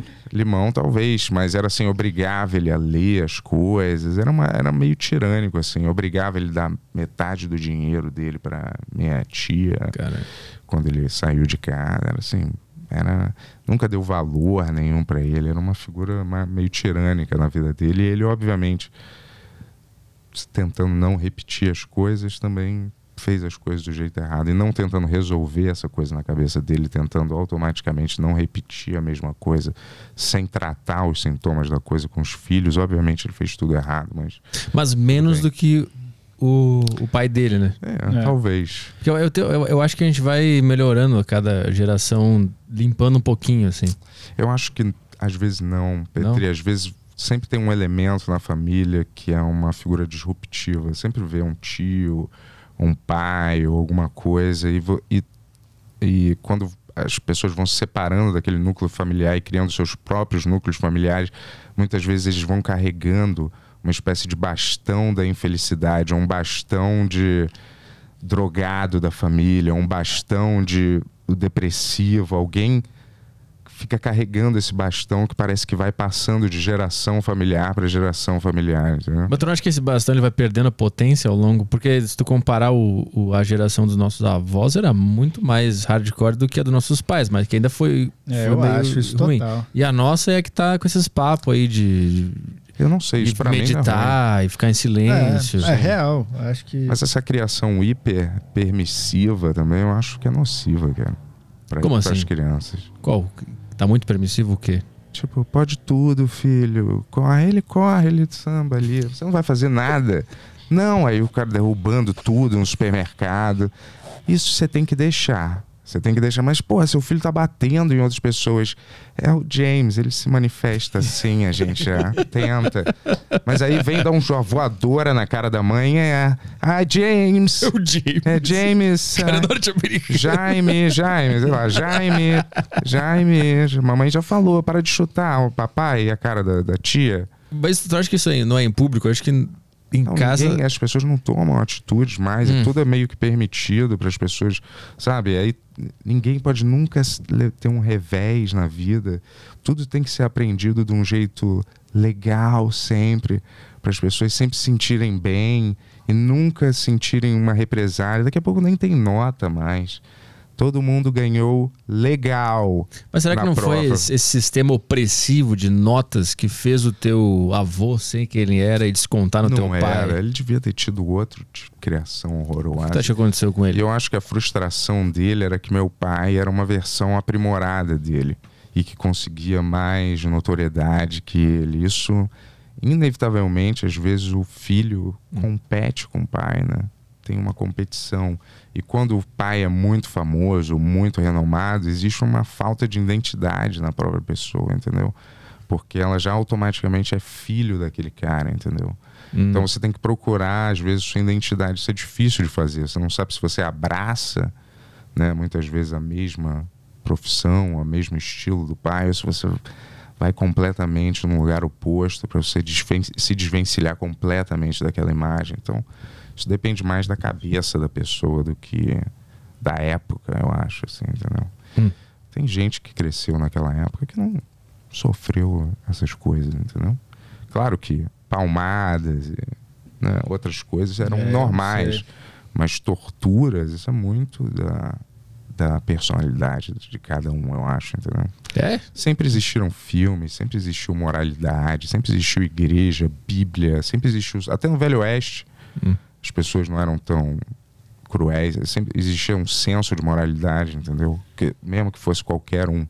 As pessoas no Velho Oeste não saíam estuprando todo mundo. Claro que tinha isso, mas existia um é. senso de moralidade em relação a isso. Na idade medieval era muito bom. O problema não, são na... os marxistas, na brincadeira. É. Eu vi esse corte. a idade média. Esse corte Magal passou esse corte aí pra gente quando é. a gente tava lá. Pois é, deu uma puta polêmica isso aí, mas eu queria é. entender mais o ponto dela agora. Depois que todo mundo criticou ela por causa dessa opinião, me dá vontade de entender por que, que ela acha isso.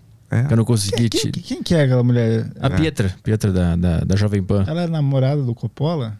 É, foi o que me falaram. Não eu sei. não sei. Não tô ligado, não sei não. É, Procura enfim. aí. Pietro e Coppola. Não sei, não sei se é.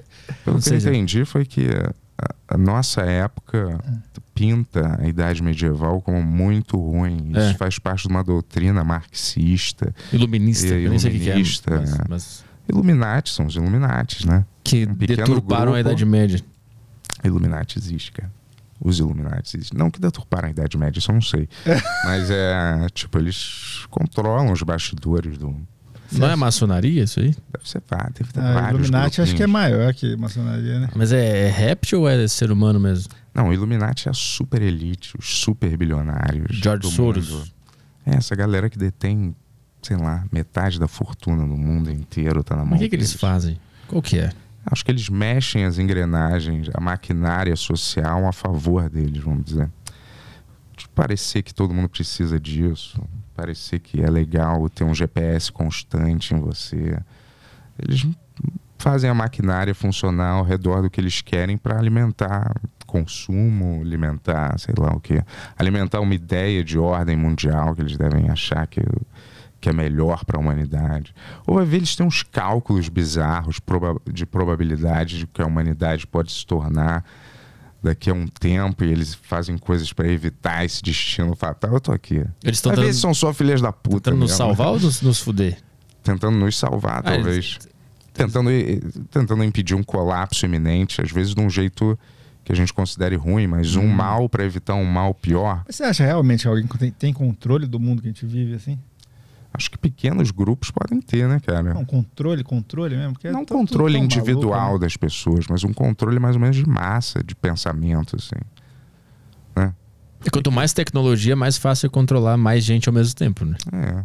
Controlar um pensamento de massa. Não estou dizendo assim, claro que você, de repente, não vai pensar, não vai embarcar nessa.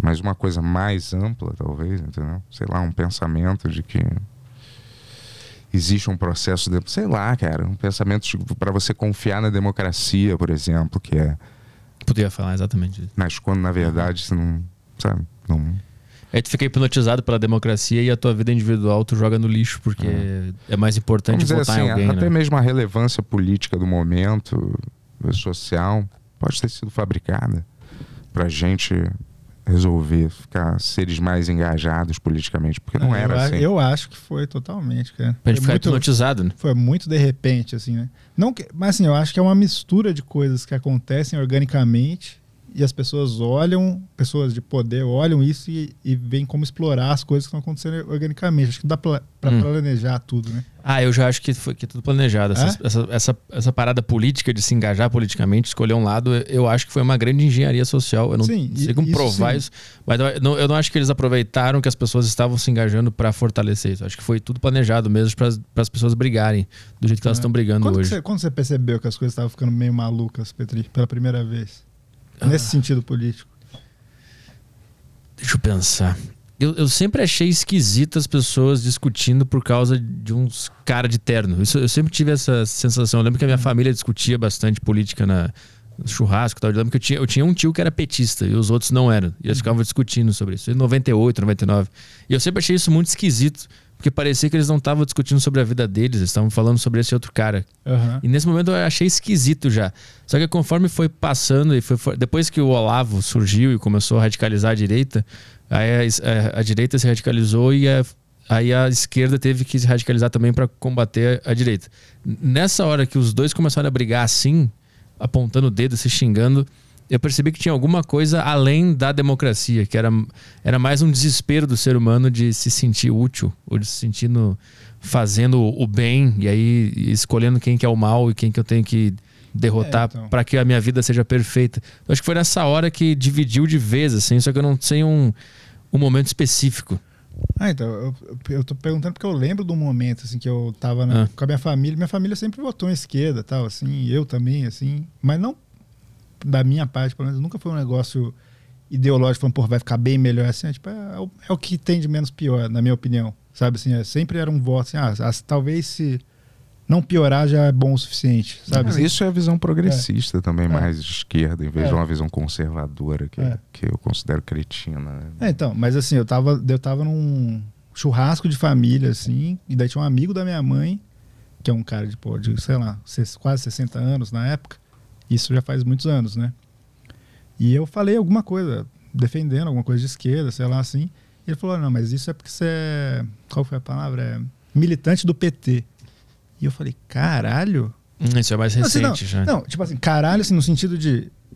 O cara se sentiu, tipo assim, amigo da minha mãe, trabalhava junto. O cara se sentiu na liberdade de falar pro filho dela, assim, Uhum. isso é porque você é militante do PT. E assim, nunca cheguei perto de ser algo nesse sentido, entendeu? Uhum. Eu falei, caralho, fudeu tudo, cara. É, quando começou a surgir muito desses clichês, assim, também É. eu achei esquisito. Tipo, e o PT? Não, não. Essa parada, assim, de todo mundo falar disso, eu comecei a achar esquisito também. Mas Repetir essas frases, sabe? entende? Tipo assim, não é uma pessoa que tinha intimidade comigo. Sim, também. É, e ale- ale- além disso, tirou o, o- a, a- sei lá, os limites que as pessoas tinham. né? É? A gente se respeitava. Mas em nome da política, a gente pode atravessar esse limite.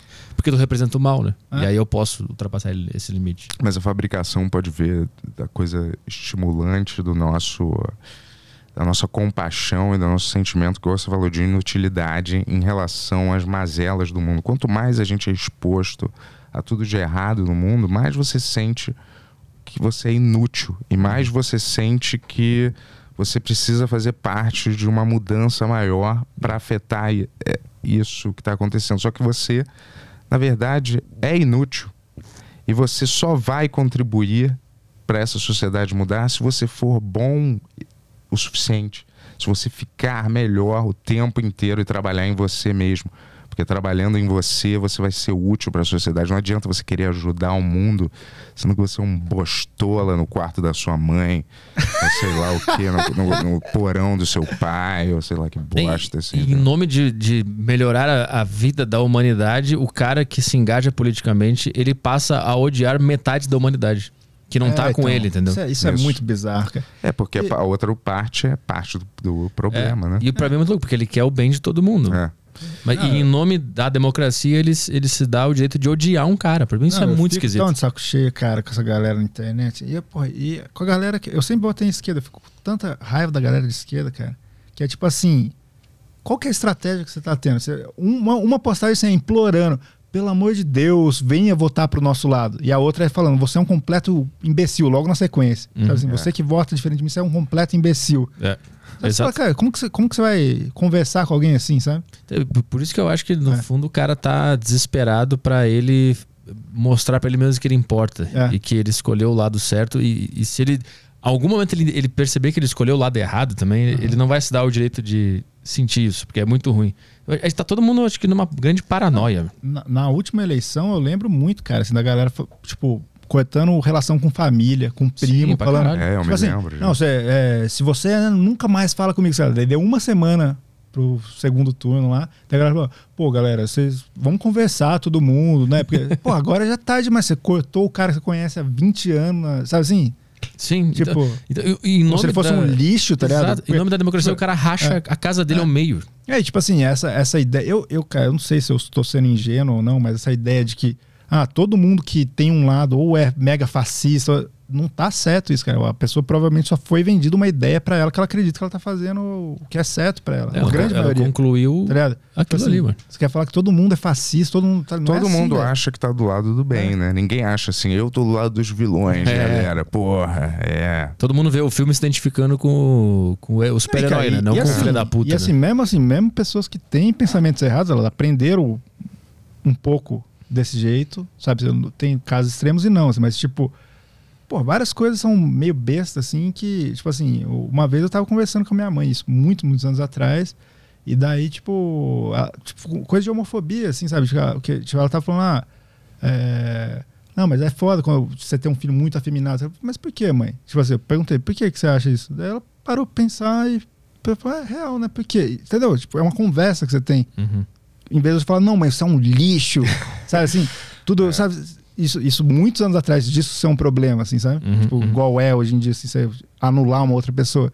E, se, tipo assim, você tem amor por uma pessoa, você vai afastar essa pessoa, você, seria a única ponte pra tentar convencê-la de outra coisa. Sim, aham. Sabe? Uhum. É. Tipo, é muito bizarro, cara. Esse, eu, eu não gosto de nada de cortar. Tipo assim, tem um monte de gente que, cara, eu amo que eu sei que pensa politicamente diferente de mim e fazer o quê, tá ligado? Eu não Isso, posso. isso nem importa, na É, verdade. É, tipo assim, a pessoa não é um monstro, essa é uma parte de uma, de um- uma parte muito pequena da personalidade dela, Uhum. perto de tudo que ela é, assim, sabe? Por isso que eu acho que essa, esse engajamento político foi planejado de alguma maneira, porque deu muito certo, porque tá, Deu, deu. todo mundo tá se dividindo dentro da própria casa. Sim. Então nunca, nunca uma sociedade vai ser boa e, e maneira porque um cara assumiu a presidência, sendo que ali na tua casa tu parou de falar com teu irmão porque ele votou É. no cara ao contrário. Então não adianta o cara assumir e tomar as melhores decisões se dentro da tua casa tu tá se odiando.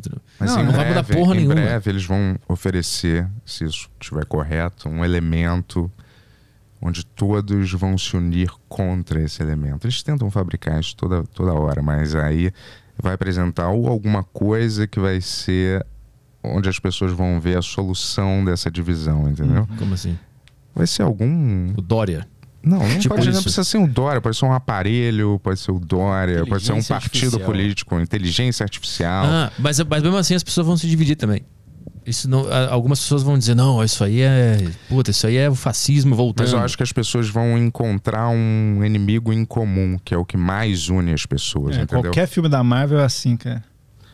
Qualquer coisa da vida, quando você, as pessoas, quando Mas elas é. encontram uma coisa, um inimigo em comum, são quando elas se unem mais. Mas já não uma é assim. força alienígena tá invadindo Ah, a o- Terra. Todo mundo O se Watchmen ama, é assim, né? é, se ama e vamos lá, galera.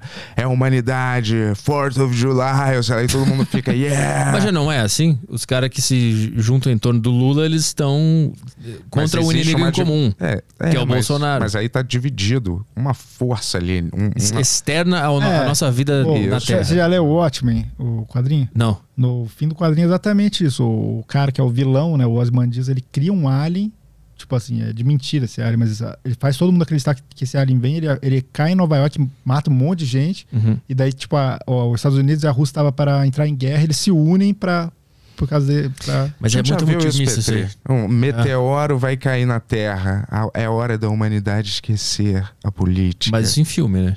Isso na vida vai acontecer. Não vai a ser- gente vê em escala menor. Os caras vão se dividir. Um, um cara vai falar, não, esse, eu tenho um filme sobre isso. Não, esse meteoro aí, não sei o quê. E o outro cara fala, Ah, não, não, esse sim. meteoro, sei lá o quê. Aí os dois vão se dividir e vão brigar em Eu nome do acho, meteoro. eu acho que, que pode existir essa, essa divisão, um pouco, mas eu acho que a, que a maioria É, eu não vai sei, hoje em abraçar- dia eu tô mais com o Petri, talvez. Eu não, eu não consigo visualizar isso. Acho que as pessoas vão se odiar mais ainda, vão se dividir mais ainda. Tinha um filme, não sei se você já viu, que é aquele. é, onde é permitido um dia todo mundo cometer qualquer Sim. tipo de crime. Aham. Purge. Isso é É. bom, isso é bom. Purge. acho que vai- pode ser uma coisa dessa. Alguma coisa. é, eu juro. Você acha que é tão é, fora Aí é da bom, realidade? porque aí é, inter- é interno entre nós aqui É, a parada. Pode ser uma coisa que as pessoas esperem. É nesse dia que eu vou fazer justiça. Ou sei lá o que. Alguma coisa que una as pessoas de algum jeito, mesmo que doentio nesse Uhum. sentido. Sei lá.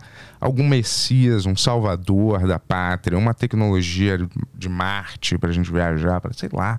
Alguma coisa vai, acho que, unir as pessoas mais. É. Ou vai, tipo, querer provocar isso e a gente vai endeusar É, aquela coisa e assim, vai consumir baseado naquilo. sabe por que É que não? Jesus voltando, isso acontece. Um exemplo recente é a Covid, cara. Dividiu todo mundo. É, exato. Cada um tinha Eu, uma eu visão achei que diferente. achei- assim, era, era o único momento na história da humanidade que todo mundo estava passando pelo mesmo problema e Mas- todo mundo se deve- dividiu. É, mas cada um tinha uma solução diferente É. pro problema. E cada Galera. um acreditava na sua solução. E aí brigaram. Galera, imagina que a Terra e a sociedade é um disco de Petri, tá ligado? Que? Existe isso, hein? Disco essa de- tradução? Petri dish é aquele lugar que você. Aquele negócio que você põe um- uma coisa e vê Eu com queria usar essa na. microscópio. Não, no eu papo lembrei desde agora, o eu lembrei. microscópio. É, no microscópio. O que, que tu falou pra falar microscópio antes? Disco, disco de Petri. Que eu não sei se tá certo. Ele usou no, ele usou no caminho pra Mas tem em inglês é Petri dish. Ah, Aí, por tá, isso eu- é. Não era microscope, não é? Não, isso é um microscópio que você olha no disco. o disco. Você põe a parada Tá, aqui. entendi, a- entendi, Protozoário, ameba, sei lá. Aí você vê. Imagina que a Terra é isso e a galera controla. Isso é uma sucessão de experimentos para ver qual que funciona, cara. Um vai pegar, vamos dizer assim. Isso foi uma. É um experimento social que o cara fez. Pode ter dado errado. A Covid? É, o Covid. Entendeu? Talvez, né? É, pode ter Não, dado. com certeza. Pode ter dado Você acha que efeito foi um- social ao Lógico. contrário. Eu não, eu não acredito mais em nada. Pra mim é tudo uma, uma piada. Pra mim foi Ah. completamente Não, de eu- propósito. O- Uma coisa, meditando, que é muito louco é isso, cara. Que você, eu tive essa percepção pela primeira vez, assim, que isso aqui que a gente tá vendo é muito uma piada, cara. É, Tipo a assim, gente não é que isso- nada. Tipo assim, isso aqui é, é uma coisa que a gente escolheu fazer desse jeito que a gente tá fazendo. A gente, a escolheu viver isso e isso aqui é só um, um negocinho do que é a verdade, assim, a vida após isso, sei lá. Mas você não sabe o que, que é depois, exatamente. Hum. Você só sente isso, assim. Mas, mas eu acho que a, a Covid, por exemplo, É. foi o negócio dos Illuminati lá. Eles que eles programaram É? pra acontecer e aconteceu. E eles estavam prevendo que a gente ia se dividir. E aí eles municiavam cada grupo com as informações que eles queriam pra acreditar naquela parada e brigar. Eu acho, eu acho. Mas é conspiração, não tem argumento nenhum pra provar isso. É, muito doido. Não, não duvidaria se fosse também. É, imagina.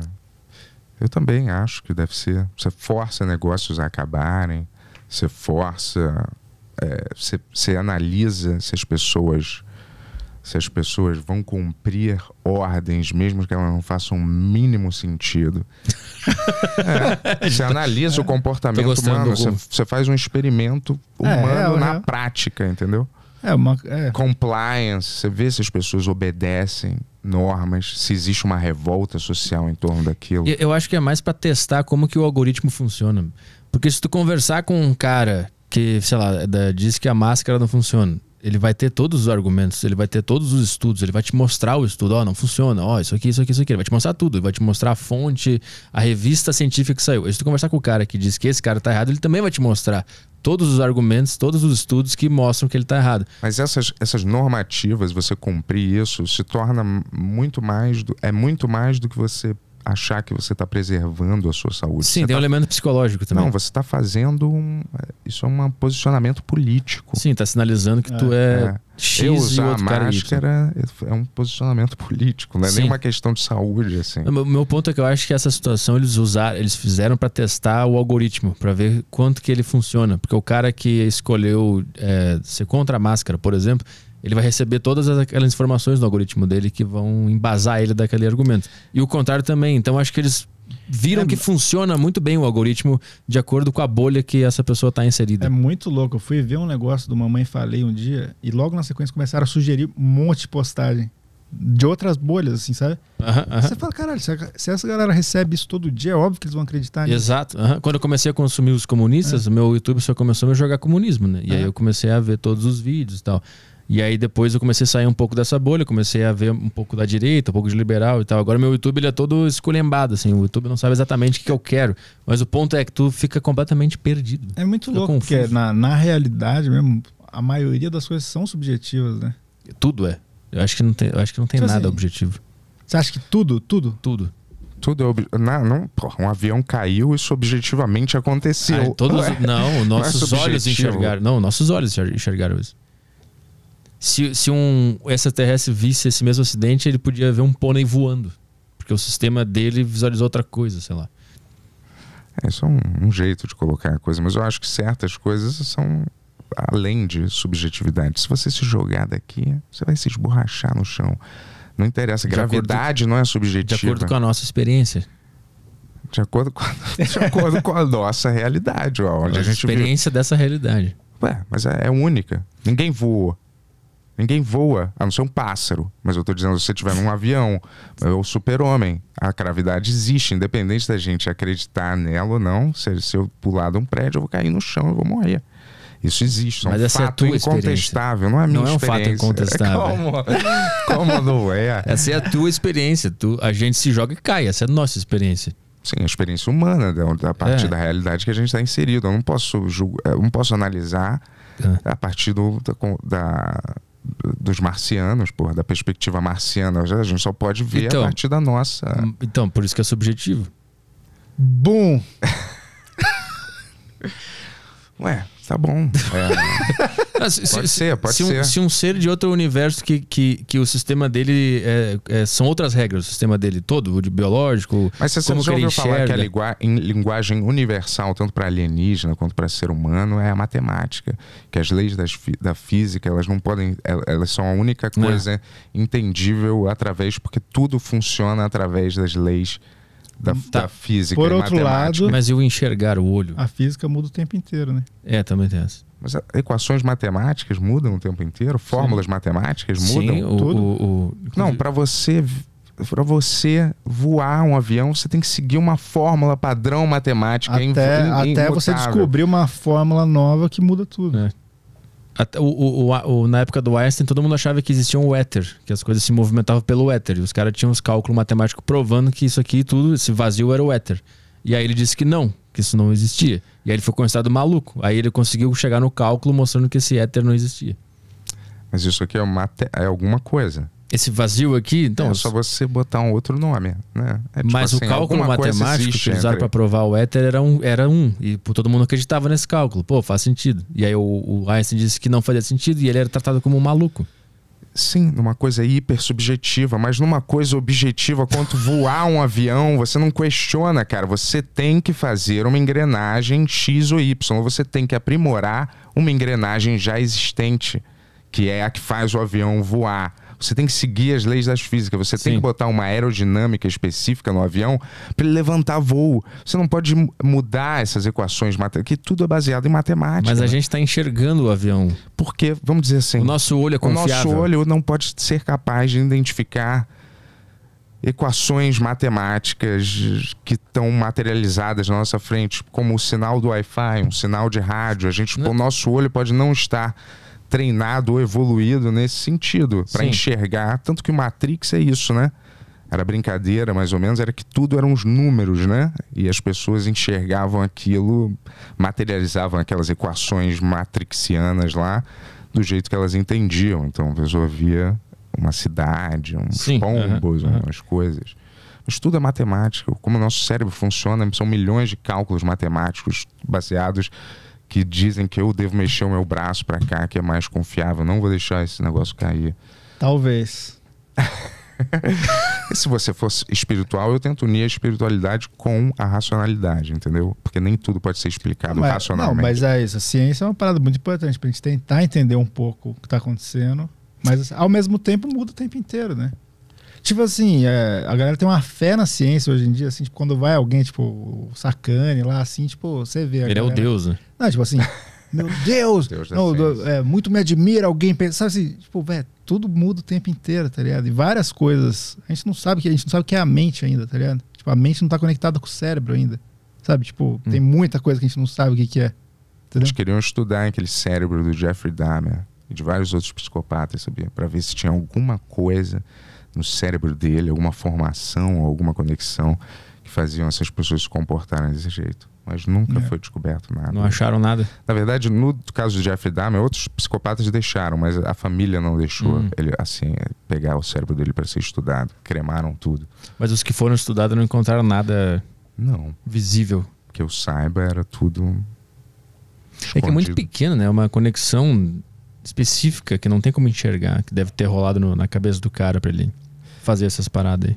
Pra mim, muito, muito da criação, cara. Da sua criação. E, puta, será que é? Muito. Eu- é, eu acredito. Se o cara já tem uma propensão psicótica e aí ele tá numa criação totalmente horrorosa, provavelmente aquilo vai ser. Ah, Não tem uns caras que tiveram uma infância boa, com o pai presente Claro. e, e viram serial killer? Quais? Assim, Não sei. eu- Existe, não, né? to- porque todas que eu vejo documentários sempre tem isso. A infância foi uma bosta? Hum, Alguma coisa muito importante que na infância que destravou. hum. Mas aí é o negócio da epigenética, né? O cara já É. tinha o dispositivo e a experiência destravou e aí É. ele virou essa parada. aí. É, porque, tipo, muita gente tem experiência horrível quando é criança e não vira psicopata, né? É. É exato, mas aí se manifesta às vezes de outro jeito. Um trauma, um Ele vira um defeito artista, né? comportamental. É um defeito com- É. comportamental, uma inade- inade- inadequação social por algum motivo, toque, sei lá, qualquer bosta. Mas é tipo, o cara não vira um psicopata, né? Não lembro quem que falou uma vez que o Quentin Tarantino, se ele não fosse diretor de cinema, ele seria um, um serial killer, tá ligado? E é, você pensa, né? Você fala, ele é Sim. muito meticuloso com tudo, com... Eu, eu acho que o, o trauma que leva um cara a ser artista ou um serial killer é, sempre, é o mesmo, assim. Só que é Sim. meio que sorte genética o cara virar. Porque eu acho que é parte do mesmo, mesmo ponto. A, a, o cara virar um maluco criminoso ou virar um grande artista. Acho Tanto que a semente é a mesma. Tanto que muitos psicopatas se consideram grandes artistas da morte, né? Tanto que fazem esculturas com cadáveres. O Ed não- Jane fazia cadeira, né? Fazia várias É, coisas. Hitler era, um, era pintor? Pintor. É. Mas eu tô dizendo assim, Maior o ato de killer, né? matar, Um dos o ato maiores. de matar, ele torna aquilo um, um trabalho artístico, o ato da ah, morte. ele entra, ele entra no estado de flow matando aquela pessoa. Não, é como se ele estivesse criando uma obra de arte Sim, no sim. assassinato, entendeu? Aham. Tipo, É, o Ed Jane mesmo, que basearam vários né, o- nele, né? O do Massacre da Serra Elétrica, vários é baseado nele, do Silêncio dos Inocentes. Ele fazia umas cadeiras com osso, assim, com os crânios da galera. Pegava a pele, fazia bolsa, sei lá. Caralho. na época do nazismo também abriram os campos de concentração. Tinha umas esposas lá desses cap- coronel- cor- coronéis nazistas ou generais lá, faziam, pegavam um judeu e faziam um livro, uma mesa com a pele. Escolhiam os que Um ele- livro? É, tipo a capa de um livro. Era Caralho. pele. É. Aí escolhia os que tinham tatuagem, que ela gostava mais, enfileirava esse, esse, esse. Meu Deus do céu, é sério? Sério? Eu Você viu sabia- isso, cara? Eu não sabia disso. Não, eu não tô duvidando, só quero saber de onde que você viu. Um livro. Isso tem aí. é, até na lista de Schindler tem uma referência a esse negócio lá. Ah, eu só vi Isso o é- garoto da, da pijama listrada aquele. Isso é uma parada que foi conhecida até. Uma, uma vez eu assisti milhares desses documentários de Segunda Guerra Mundial. É fascinante, né? Eu gosto, sei lá, eu acho assim, caramba. E é uma época que pra mim remete a mim f- um pouco da- das coisas que eu li em quadrinho, Ah. que tinha Remete sempre. a minha Ah, infância. Segunda Guerra Mundial. Não, é. Remete à Não, infância, Quando eu servi no exército. Capitão América, Ah, sempre tá. teve um pé, sabe? Mulher Maravilha, essas coisas sempre tiveram um pé no, contra os Ah. nazistas. E, Essa parada que me, que me dá curiosidade sobre essas coisas da, da Segunda Guerra Mundial e tal é mais entender como é que o ser humano chegou nesse ponto. É, é muito louco ver como que eles, eles chegaram nesse, nesse, nesse momento que eles estavam se matando e fazendo um monte de coisa. Psicologicamente falando. Foi parecido com o que está acontecendo agora. Os paralelos, assim, é muito parecido. Tipo, como assim? As tentativas de assassinato, de vender uma ideia, ideias que não existem, ideia anticomunista, igual você vender uma ideia anti-judia, vamos dizer assim, que judeu é o problema do mundo. E não era, né? Foi fabricado na época, isso não tinha nada a ver com nada. Foi uma ideia disseminada por um cara, um grupo de pessoas que começou a ganhar força do nada e de uma hora para outra todas as pessoas acreditavam Sim. que os judeus eram uma raça impura e horrorosa que, me sabe, que era o mal do mundo. É igual isso, comunistas. Aí quem é comunista? Então quem é comunista é o mal do mundo. Mas acho que hoje todo grupo ele age assim, meio. é, todo mundo é um mini nazista, eu vejo. O, a galera que não gosta do Bolsonaro Ah, age tá. na mesma dinâmica. A galera Nesse que não gosta do sentido. Lula age na mesma dinâmica dos, dos nazistas. Eu acho que todo mundo virou um mini nazista. É um mini fascista, né? Um mini nazista seria mais, né? Um mini fascista que não, que não permite opiniões ou, ou coisas diferentes. Você tem que seguir a- as regras dele impostas que ele acha melhor. e o outro né? grupo é sempre a causa dele tá na merda. O outro grupo, o grupo Isso, sempre inimigo. tem ali. um vilão exterior que é que tá querendo tomar o poder e controlar as pessoas. Sempre existem, na verdade, não é, são regimes, né? São indivíduos, cara. Indivíduos Doideira, né? com poder se corrompem. Vocês têm algum medo mesmo dessa terceira guerra aí? Claro. Eu acho que vai claro. ser entre nós, eu acho que não vai ser entre países. Não, não, tô falando da Ucrânia mesmo. Ah, é, eu acho que não, acho que sim, não. Acho que a terceira É guerra vai ser mesmo, nós mesmo. Os caras estavam falando, cara, se você usar arma nuclear vai ser foda, hein, Putin? Mas não tá um tempo já nessa aí? É, mas. Ô, não usa arma nuclear, hein? Eu tô ouvindo esse papo faz um tempo já. É. Todo mundo, Coreia do Norte, vive testando míssil, alcance de míssil nuclear. Os Estados Unidos têm arma pra caralho. Não tem um papo que eles conseguem é, vencer uma guerra em 15 minutos se eles usassem todas as armas ao mesmo tempo. Tem um- uma estatística assim. Sabe, a Terra não estaria. É, a quantidade de arma que eles têm, eles acabavam É tudo em tanto tempo. Tem um Mas cálculo. uma, que- mas- uma guerra contra quem, assim? Não sei se eles usassem tudo ao mesmo. Puta, eu vi há muito tempo. É foda, né? O cara fala qualquer bosta. É. faz um uma podcast. teoria que esse orçamento secreto aí eu vi, né, que são 900 bilhões, que ninguém, ninguém precisa dar satisfação de onde vai, pode ser distribuído é, qualquer valor para todos os políticos sem dar nenhuma satisfação. Isso eles estão comprando. Votos. Não, Não? os lugares nesses bunkers Hum. sofisticados, entendeu? Ah, é? Que tem para super é, para super elite, que são os únicos que podem financiar, né? O, o Mastral paradas. fala da Agenda 2023, tá ligado? É, a gente sabe disso. Falaram gente com ele lá, né? É. Eu não- Mas não sei exatamente o que vai acontecer. Ele falou que basicamente o mundo ca- acaba ano que vem, né? Mas o que, que é acabar? Vai, a gente vai Acabar, sumir ou vai vai. entrar uma guerra que a sociedade nunca mais será a mesma, basicamente. É, Eu, eu, eu sinto que tá caminhando pra isso, mas eu não sei se é porque eu tô num placebo de ter ouvido ele falar isso, mas eu sinto isso. Por isso que eu aconselharia todas as pessoas, cara. Se eu tivesse mais dinheiro, seria o que eu estaria fazendo. Aprender a pilotar uma porra de um helicóptero, a usar uma arma, defesa pessoal. Jiu-jitsu. Porque esse um dinheirinho, dinheirinho e todos esses Playstation, daqui a pouco isso não vai importar nada. E todos os seus seguidores, só vai importar quem consegue sobreviver num caos urbano, social, a lá Mad Max. Pô, mas um PlayStation 5 no bunker é maneiro, né? Sem energia, sem Wi-Fi. Gerador, pô. Não, joga offline, é bem melhor. Jogar um Eu- eu acho que- multiplayer. Acho que o PlayStation 5 não dá pra jogar offline, cara. Dá, dá, eu jogo lá. É? É. É mesmo? Aham. Eu achei que esses videogames eles iam chegar num ponto que assim, se você não conecta, já era. É, tu tem que baixar os jogos antes do apocalipse, né? Porque tu Ah. precisa da internet pra baixar. As atualizações também. Você vai ficar sem updates. É, a Maria tá tranquila, tá tranquila. É. Vê mais questões aí. Vamos lá, tem a próxima aqui. O Matheus mandou, sei lá, uma bíblia aqui. Ah, não. Não vou ler, não. Diminui tua pergunta aí. É, Galera, eu Fran- posso pegar uma água aqui? Pá, eu toco aqui, eu pego pra você ali. Obrigado, irmão. Caio, fala Petrola, Bento, Yuri. Eu tô falando meio baixo aqui porque eu dei uma fugida pro banheiro pra fazer a a minha questão aí, eu falei, ok? Eu gostaria que o Bento explicasse pra galera sobre a questão do bico de chaleira. Que merda, cara. Até aqui isso chegou, né? Não conheço essa, essa Nada, história. é o, prepu, o prepúcio, já ouviu falar? Prepúcio. Uma vez eu tava num, no médico e aí. E aí. uma vez eu tava Timing. No médico e aí eu. É, porque. Às vezes dá, um, dá umas irritações. Porque eu tenho mais pele, talvez, do que eu deveria ter. Ah, o capuz É, o capuz. XL aquele. Mas é um pouco mais, mas no meu caso, como ele já foi muito maltratado, ele às vezes dá umas irritações e, e é estresse, né? Estresse, Ah, o estresse ele. estresse, ansiedade, ele faz brotar, vamos dizer, herpes. É, Ah, é? é claro, pô, isso é um, Não é o sexo. sistema imuno- imunológico. Às vezes pode ser o sexo, mas eu tenho certeza, no meu caso, que era, que era psicossomático também. E aí, é, todos os médicos que eu fui, foram vários, eles é, falaram que eu tinha que cortar fora essa pele, né? E, só que um desses coroas que eu fui uma vez, ele falou, ele olhou é, meu pau e falou, é, você tem o famoso bico de chaleira, né? E foi essa a história. E agora? É assim é que ele aí é todo conhecido no podcast é, agora. É, fica falando disso, já resolveu o bico de chaleira, resolve logo meu bico de Vamos chaleira. resolver, galera. Vamos fazer Pix pro Só que eu não pra- tô podendo pagar gastar. Eu não tô podendo gastar. Eu pedi pro meu amigo pagar Ele tá- a ele cirurgia, tá, ele, ele não tá, ele tá com Pantol Baby, cara. Gastando Olha, todo o dinheiro com Pantol sabe- Baby pra passar quis. no Não sabe nem o nome, é Vamos ver. Bepantol. Bepantol Baby, é isso. Eu não uso, né, galera?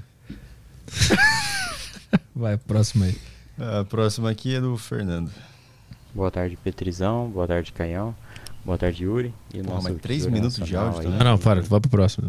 Manda, manda Boa menor tarde, aí, cara. pô. É, mas não de 30. É uma pergunta, só fazer pergunta. Não precisa contar a história da tua vida. aí, vai. Inclusive é do cara que mandou uma puta bíblia que dá pra resumir em uma frase só. Que é qual, vai?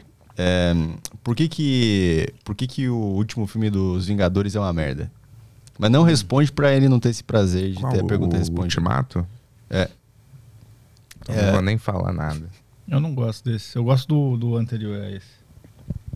Entendi. É pra falar, ué? O que, que é o Thanos, aquele? É. É esse, É, né? o, o primeiro, quando some todo mundo, eu acho legal. Daí o último. Eu só vi o último. Eu peguei. Eu, eu, É. eu vi o último sem entender o contexto de O nada. Bento ama esse filme, por isso que ele perguntou. Não, Ele- eu gosto mais do Guerra Infinita. Mil Que é o vezes último? melhor. Pra mim é per... semi-perfeito aquele filme, Guerra Infinita. É o penúltimo, É o o Ultimato. o É, segundo. Então, é o esse que, que eu gosto. constrói é, o Esse eu Ultimato. gosto. O Ultimato eu gosto, mas não acho um, um hiper filme. Esse ultimato é que no final todos os super-heróis começam a surgir do nada num portal. Todos, é, tá? isso, todos É. caem na porrada. Foi esse que eu vi, eu só vi esse. A a cena inicial é o Thanos colhendo um- umas Umas frutinhas. flores. É, Então, pra quem não viu os outros, parece que ele é o mocinho da história, né? É, mas rara, é muito... Ele só viu esse, cara. É, eu, a primeira cena é um mas cara você é de uma- boa. a parte, né? Você Não, é a mas- parte. Você é um cara que vai nesse filme sem saber a mitologia, nada do Thanos. É, esse filme já é uma Porra. sequência direta Então, do outro. Aí quando começou, eu pensei, pô, esse cara é o cara, é o cara do bem, né? Ele tá colhendo lá um- uma abóbora, não sei o que que era. E aí daqui a pouco chega um cara e bate nele do nada. E arranca a cabeça dele fora. E até eu entender que ele era o vilão, demorou um tempo. Foi interessante esse filme, é maneiro. É, eu achei maneiro. Legal ver por essa perspectiva, Então. cara. Porque eu acho que é, um, é uma falha de alguns filmes, assim. O Era Uma Vez em Hollywood, eu acho isso também. Você, você não sabe o que aconteceu do Charles Manson, aquele filme é completamente maluco, cara. O cara conta que tu viu os outros, né? Então, não. Mas, tipo assim, a minha, uma ex-namorada que eu fui ver esse filme não, não sabia do- a história do Charles Manson direito e tal, assim. Falou, mas por que, que ele fez isso no fim? Jogou aquela lata, sabe? assim? Hum. Puta, uma vez uma menina É. me levou pra, levar, pra ver um filme que era alguma subsequência do Harry Potter. Eu não entendi nada. Nossa, Nossa. cara. Nada. Isso eu nunca veria. Ah, Mas algum, algum- alguns, alguns desses filmes, cara, eles são mais que filmes. Então, eles você gostar ou não, eles são como o Woodstock do mundo, vamos dizer assim. Eles são hiper eventos, mega eventos sociais, entendeu? Como Todo se fosse mundo o lembra. Woodstock do mundo. É. Porque o Woodstock, vocês sabem, tá a parte desse mundo. Não, mas é, o Woodstock é, é só numa área, né? É Ah, lugar. entendi. Entendi. parada O Woodstock global. É, global, isso que eu Ah, quis tá. dizer, entendeu? Que acontece em vários É, sítios. o, é, o filme ele é pelo mundo inteiro. O Woodstock Entendi, é numa entendi. área, né? Eu vou dizer assim, é como se fosse uma magnitude de um evento desse, vamos dizer assim, só, que, entendi, entendi. só que circulando globalmente, assim, né? E surge muito mais vezes. chato pra criança. É, Guerra nas é Estrelas. né? Surge às vezes Guerra nas Estrelas, Indiana Jones, vamos É. dizer como é. Surge às vezes uns eventos desses cinematográficos, são mais do que. Eles são representantes culturais da época, né?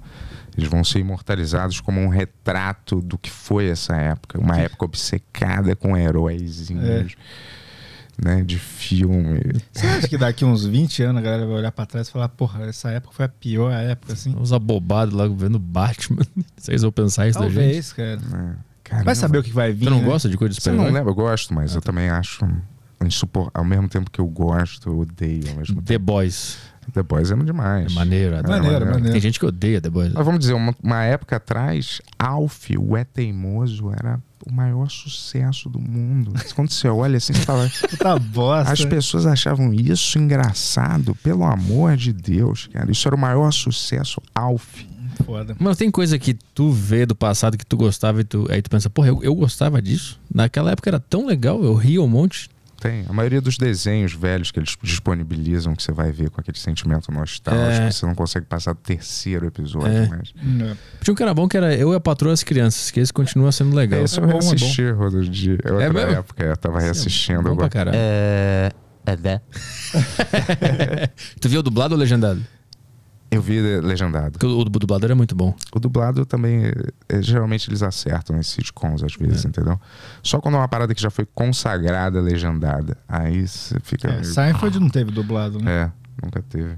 É, é que eu acho que é difícil, né? Dublar um. Ainda mais aquele início que era stand-up, né? Uhum. Dublar stand-up deve ser difícil pra caralho. Eu, a- ah, não, se for pensar, acho que chegou a passar dublado em alguma hora. Eu acho é? que não, cara.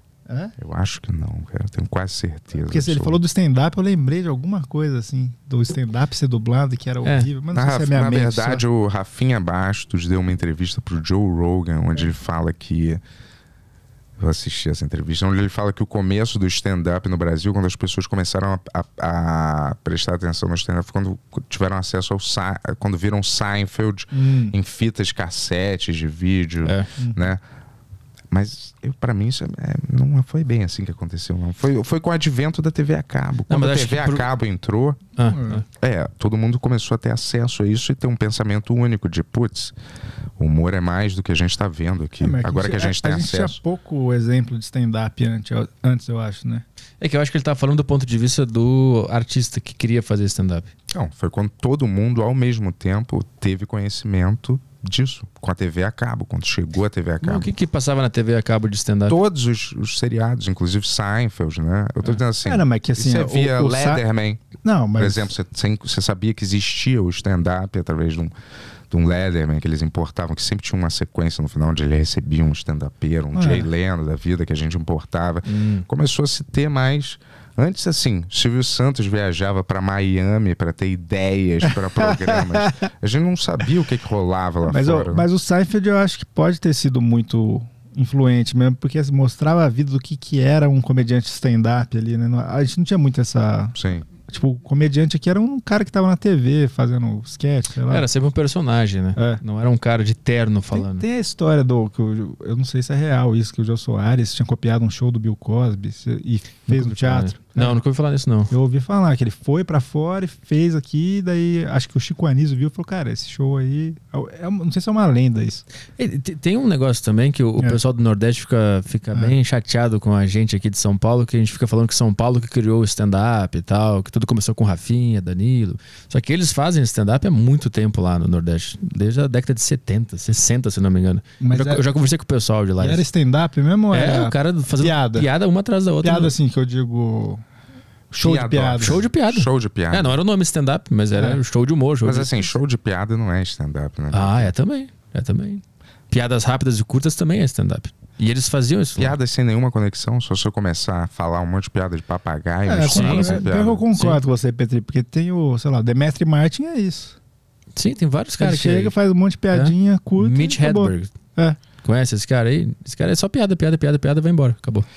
É, eu achei que tinha que ser uma piada, pra ser cate- categorizado como stand-up, tem que ser mais ou menos uma observação. Ah, mais da elaborado? vida, como você. A piada tem que ser em cima da sua visão, mais ou menos, de mundo, né? Não, não necessariamente. É, tem de eu- tudo, tem de tudo. Essa é a diferença, eu acho, assim, porque o show de piada geralmente não tinha muito autor, entendeu? No sentido assim que todo mundo contava piada de todo mundo, assim. Não, Não. pode ser, pode ser. Eu acho assim, é um show de comédia. Se eu vejo um cara Você, você fazendo um monte de piadoca sem nenhuma conexão uma com a outra, não, não um tinha show. essa. pro- Eu não sei, eu eu imagino que não tinha essa proteção de ah, esse é o meu material, esse é o seu material, sabe assim? Ah, Ah, não, eu escutei essa não. piada engraçada, eu sou engraçado, eu conto essa piada, daí Por outra pessoa exemplo, conta essa piada. Eu ia ver show do. Já fui ver quando eu era moleque, minha mãe levava show do Tom Cavalcante, show do Jô Soares. Eles estavam ali várias vezes com a cara limpa. E tinha uma É. intervenção no meio do show que era ele fantasiado de Roberto Carlos, sei lá Uhum. o quê.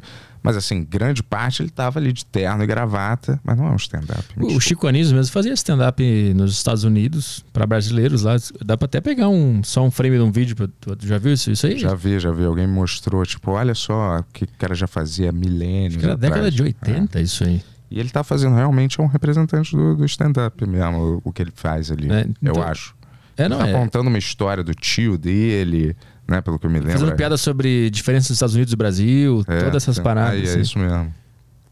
Ah, isso é Você que me 69, mostrou isso, isso, aí. ó. 69 isso aí. Mas tem o do teatro mesmo, que é no, em Nova York lá, que ele lotou. Mas ó, 69 isso aí. Isso aqui dá pra mostrar? Porque a gente- uma vez a gente mostrou, deu uma merda. É, né? rapidinho só pro pessoal ver. Então tinha uns caras que faziam já, principalmente no Nordeste tinha muito. Só que aí esse moderno, que tem um raciocínio, uma observação e tal, aí começou mais a- quando a galera começou a ter acesso. Mas também dizem que o, que o Chico Anísio tinha acesso, porque ele tava sempre lá, então ele ia É, ver os caras lá. Né? que O Jô seja. Soares também era. Imagino ia- que ele tenha se inspirado É. lá. Né? A Jess tá ligando pra gente, assim, que eu acho que a gente tem que ir pro bem cara. Já? Tem bem hoje? Tem. Que horas é? Seis e meia. Seis e meia. Ih, vai ter que cancelar, são seis horas agora. Não, Não, não, a mas gente a gente tá a meia vai. hora do nosso estúdio. Não, mas relaxa, a gente tá. Vamos ficar aqui, vai. Qualquer coisa a gente começa atrasado. Foi o que é o que é, né? E Vai, vai mais umas perguntas aí. Relaxa, relaxa. Fica aí. Agora- eu fiquei nervoso. Agora. Não, não, não, não fica não, cara. Sério, na boa. Vai. A pergunta do Henrique. Caio Petri, Beleza, gurizada? Bentão e Yuri, rolando crossover mais uma vez dos podcasts preferidos, meu particularmente.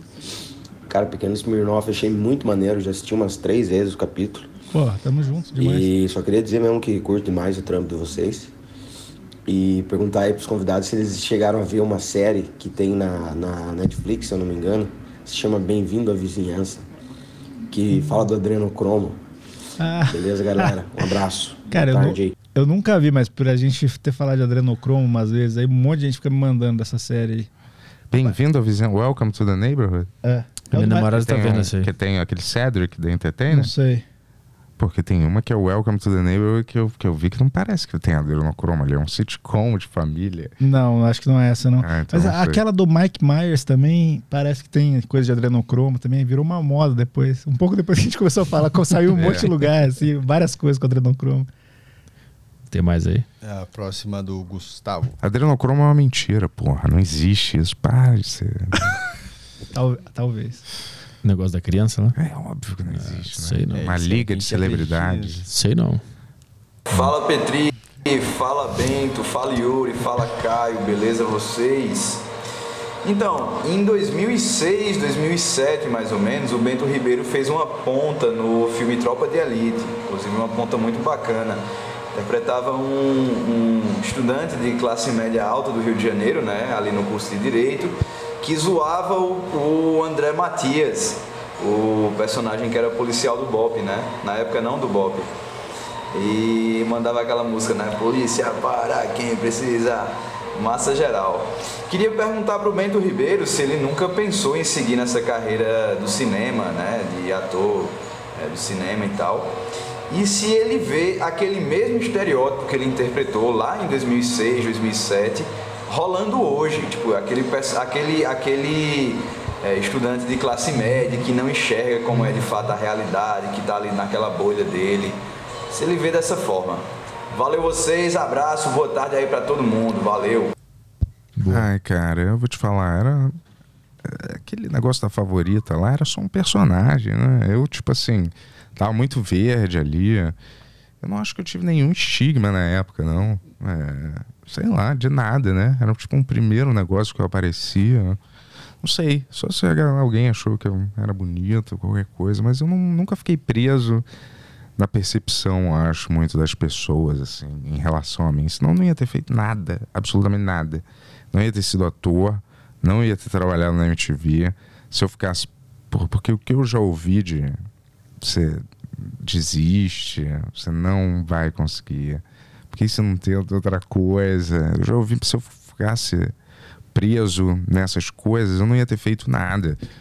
Então, é. E eu acho que, sei lá, esse personagem não falava nada, né? Se você assiste, você vê qualquer coisa minha, eu falo bastante, né? Acho que eu consigo falar, sei lá. Eu não. não eu não.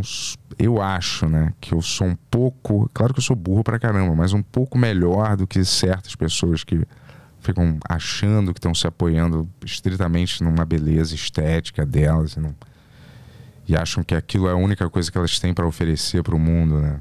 E aí elas ficam só vendendo isso. Acho que talvez eu tenha um pouco mais do que se é que eu tenho essa beleza, sei lá, do que isso para oferecer pro, pro, pro mundo, talvez?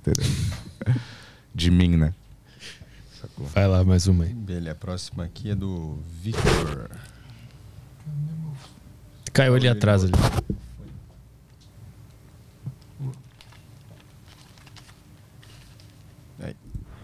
Bom, muito boa tarde, Petri, Caio, Yuri e Bento. Bom, como faz um tempo já que eu não acompanho as lives do Ben Yuri, eu não sei como que tá o desenrolo dessa história ainda.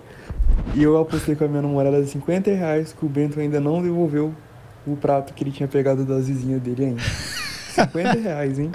E ó, não se esquece de inscrever aí na plataforma do Ben X também, para ajudar o nosso amigão Bentão a fazer a cirurgia do bico de chale. Boa, bem lembrado. Boa tarde. Que Ele, tá- otário. ele fica mas pedindo pra obrigado, mim. hein? pra eu- pra- ele, ele pede pra eu pagar a cirurgia dele, cara. Cara, mas obrigado. Ele Vocês tem são muito demais, mais dinheiro viu? que eu. Os fãs, os fãs são demais, cara. Eu não tenho, não. E os fãs são muito legais mesmo do nosso podcast. E a gente não estaria fazendo o que a gente faz se não fosse, sei lá, o, o amor da galera em relação a gente. Devolveu querer o prato? Não devolvi. 50 reais, Ganhou. porra. Não devolvi. A, a- minhas vizinhas fizeram comida pra mim, né? E me entregaram em pratos, lasanha e. Por que, que elas fizeram comida? Porque eu tava, passei por elas e elas são duas senhoras simpáticas. Eu falei, putz, o cheiro hein, que sai desse apartamento é maravilhoso, hein? Hum. É, tô esperando o dia que vocês vão me convidar pra jantar aí. Falei meio brincando, assim. Aí elas falaram, é. Ah, pô, a gente vai então te, te entregar comida. Menos mal, não foi um convite pra entrar. É, acho que elas não quiseram me convidar. eu juro, porque não foi um convite, né? Só foi assim, um oferecimento de. Toma e come na tua É, casa. E fica né? na tua. Mas elas sempre me param e falam do cachorro. Esse é o rapadura, né? Eu falo, não, é madruga. Toda vez, né? Esses mesmos diálogos. aí, é, uma vez eu falei, elaborei um pouco mais. Falei, pô, assim, aí saem uns cheiros bons de comida lá mesmo. Não sei o que elas fazem, mas. E aí tu ganhou uma lasanha. Lasanha e arroz de porco com pernil. Caralho. Que- delícia, Calabresa hein? também. Lasanha de quê? Lasanha normal. uh, Presunto, Bolonhesa, aquela? queijo. Não, presunto e queijo. Ah, tá. Pô, Aquelas tá meio- fome agora. meio- Maneiro. é, fazia tempo que eu não comia lasanha até.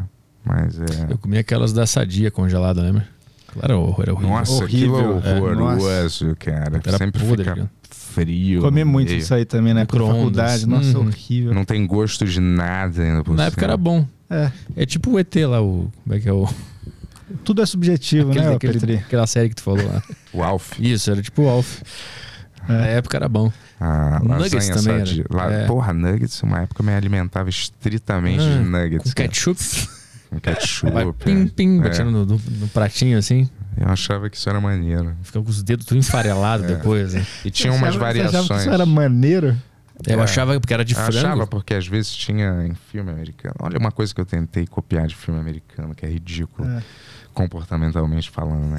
que é comer cookies with milk.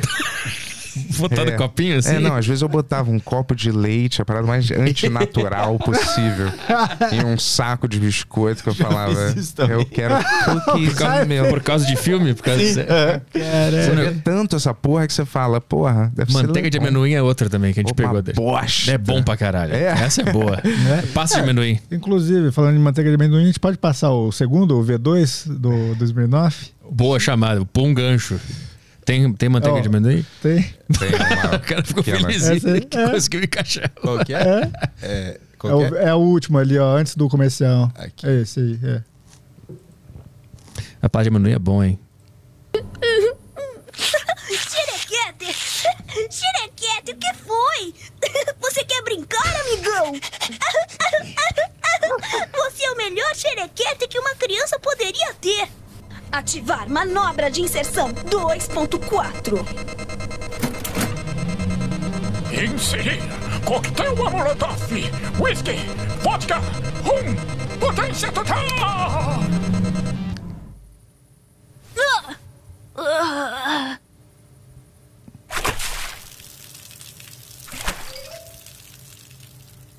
Lembre-se, Smir, para derrotar uma vítima, você tem que se tornar a maior vítima de todas. Construir, construir, construindo uma coisa irada. Será dessa vez? Vamos ver, vamos ver! Algo, que coisa mais legal! Que será, que será? Bate, bate, martela, martela, que será? Vamos ver! A gente sempre vai colocar, quando ele, quando ele ele vai construir as coisas, a gente um- vai colocar essa vinhetinha, tipo He-Man quando se transforma, assim, sabe? É, essa é uma parada meio padrão dele. Cadê a pá de amendoim? Ah, foi Tava no no começo, não viu? Ele é Não. Xerequete é o nome do cachorro. Ah, tá ali. Ele fala, quer brincar? É uma Viajei na só, maionese. só visual, assim, sabe? Não, não, não, Não tá quer dizer nada, falado. pessoal. Ele só gosta de jogar lá. Ele quer brincar, Xerequete? Aí dele. levanta a parte de amendoim que a gente sabe o que isso quer dizer. Ele gosta, ele gosta de brincar, ele joga a- o pote de amendoim e o Isso, cachorro traz pra ele. Obrigado, Yuri, é verdade. Ah, maneiro. É. E aí é. E xerequete é. O que é xerequete? É, foi, É o nome do cachorro. É o nome do cachorro, Mas mas, foi um, foi um termo que termo que o Bento aplicou não- na vida dele. É, Xerecard? Eu não cunhei, cunhei esse termo, mas, tipo assim, quando eu tava estudando eh, teatro, tinha um cara na minha, na minha sala chamado Bernardo. Aí ele falou, é. Cara, é. Tava conversando sobre isso. Se não tem xerequete, não vale a pena, alguma coisa assim. Aí eu falei, cara, xerequete, o que, que é isso? Aí é, não tem um boquete? Tem o xerequete, quando é o contrário, entendeu? Quando você faz na garota, você tá, em vez de você tá fazendo um boquete, não, você tá fazendo um xerequete. Ah, tá. E, e ele achou que ia ser um bom nome pro cachorro do Smirnoff. cara. É, só assim. Gratuito. poderia facilmente chamar xerecão. Ah, mas aí ia cair. É verdade, era bom. Ah, mas é muito duplo sentidozinho, né? E o xerequete? É, tudo bem, tem razão. Mas eu acho que é muito. É... Xerequete você não sabia, por exemplo. É, agora acabou a magia pra mim, né? É, Nunca mais. né? Xerecão, porra, já é muito. É, É, é meio, é meio bonde do Tigrão, assim. é explícito demais, né? Sei lá. É, xerequete é melhor mesmo. É. É. Parece Thundercat, alguma coisa assim. Parece. parece... Como assim? É rima só. Thundercat. Ah, Thundercat com Xerequete, entendi. Se fosse um gato chamado xerequete, seria óbvio também. É, É, seria, seria bom, muito, é, muito óbvio. Muito óbvio, não É. bom. E a gente fez. é, a gente fez vários personagens com nomes sutis, tipo o prefeito que chama cara de piroca, né? É. Aham. Bem, bem, esse aí é. Bem tem sutil, uma assim. cara de piroca, assim, um nariz de piroca. Ah, é um. É um... É. O nariz é uma... tem duas bolinhas também? Não, tem só um. Tem uma assim, ponta assim. de, de cabeça de peixe. Sem fimose? Sem fimose. Sem, sem o bico de chaleiro. Eu vou te dizer, não é fimose não, hein, galera. Não deixa o Petri enganar vocês, não. É prepúcio. Mas quando prende, vira fimose. Não, não tem a dimensão de uma fimose. Fimose é o tamanho, meu amigo. O que, tá? que define um prepúcio e uma fimose, Eu já pessoal? acabei de falar. É, o prepúcio tamanho. não, não baixar, isso é a fimose. Não, meu prepúcio baixa, mas dizendo, às vezes, por causa disso, ele fica um pouco irritado, entendeu? E é chato pra mim, não dá pra fazer nada. Não Então não é eu- fimose. A fimose é só quando tá preso, né? Quando ele fica preso, É. né? Exato. Então, não Então, temos eu falei, é prepúcio, eu tenho que tirar um, exce- um pouquinho de pele. Mas você já viu verdadeiras fimoses mesmo, que é fimose? Procurei no Google pra você dormir bem hoje. Pra te falar, caralho, é horrível. Não, não procura não, hein? Procura Eu no Google brincando. Procura, mas fimose. não, mas não põe pras pessoas. Imagina a cara do Bento Ribeiro. Tipo assim, é uma pele Eu horrorosa, tinha. uma parada. Mas talvez você tenha tirado pequeno, né? Não, eu tirei sem querer. Não, Hum. não, aí você tirou outra coisa, impossível. Não, não, eu tirei sem querer. Não, não, não dá. Tô te falando. Não dá. Tirando não na dá. força da raiva o seu, né? Foi no. Eu tirei no rally rola. Não, não, eu não. era mas- virgem ainda. Sim, mas ali você rompeu, né? Você, isso também Não, eu não tira. tirei o prepúcio, eu acabei É com a minha isso, fimose. é. é isso. Então, eu, eu tirei minha fimose. Que é quando tá Grudado. grudadinho, né? Com, por um. Na cabeçota. Isso, por um mini negocinho. Cola com uma cola, um bonder. Mas, cara, normalmente todos são presos. Porque o meu nunca foi preso, eu não lembro de fazer cirurgia nenhuma. Genética, né, meu amigo? Às vezes. Ou, ou tu é judeu. Não? Não. hum. Genética. Judeu já não nasce sem prepúcio, né? Eles cortam, né? É, cortam. É, então. Mas ele falou que ele não teve. Ah, tu não tem? Nascedo. Fiz Se, se tu quiser encapuzar, não consegue? Não, consigo, mas. Então não, tu mas, tem também. Mas eu não tive esse de não fechar, igual você falou. Assim, Ah, de- tá. Que explode, assim, sei lá. Não, uma Não, vez ele- eu tinha. Uma vez eu peguei. Colado uma uma vez eu peguei um negócio que é. Pô, que saco, sempre tô falando essas merdas. Caralho, mas uma vez eu peguei um negócio que é. Vamos ver, aqui é o, é o, o pau, né? Certo? E aqui tá, tá a pelezinha, né? E É. aqui o biquinho, vamos dizer. Aí você faz assim, solta, né? Mas o que eu tinha pegado era uma. Sei lá o que, que era, uma candidíase, alguma coisa assim, que fez, que irritou, irritou muito e fez aqui a pele fechar aqui, sabe? Tá ligado? E aí eu não conseguia de jeito nenhum, porque ela travou. Ela Mas tapou a apertou. uretra? Não, ela só apertou o- a pele, entendeu? Apertou do Ficou jeito ela- esgoelando. É, Entendi. no- não, em, pra, em cima, sabe? Em cima, não deixava nem puxar. E aí eu puxei, né?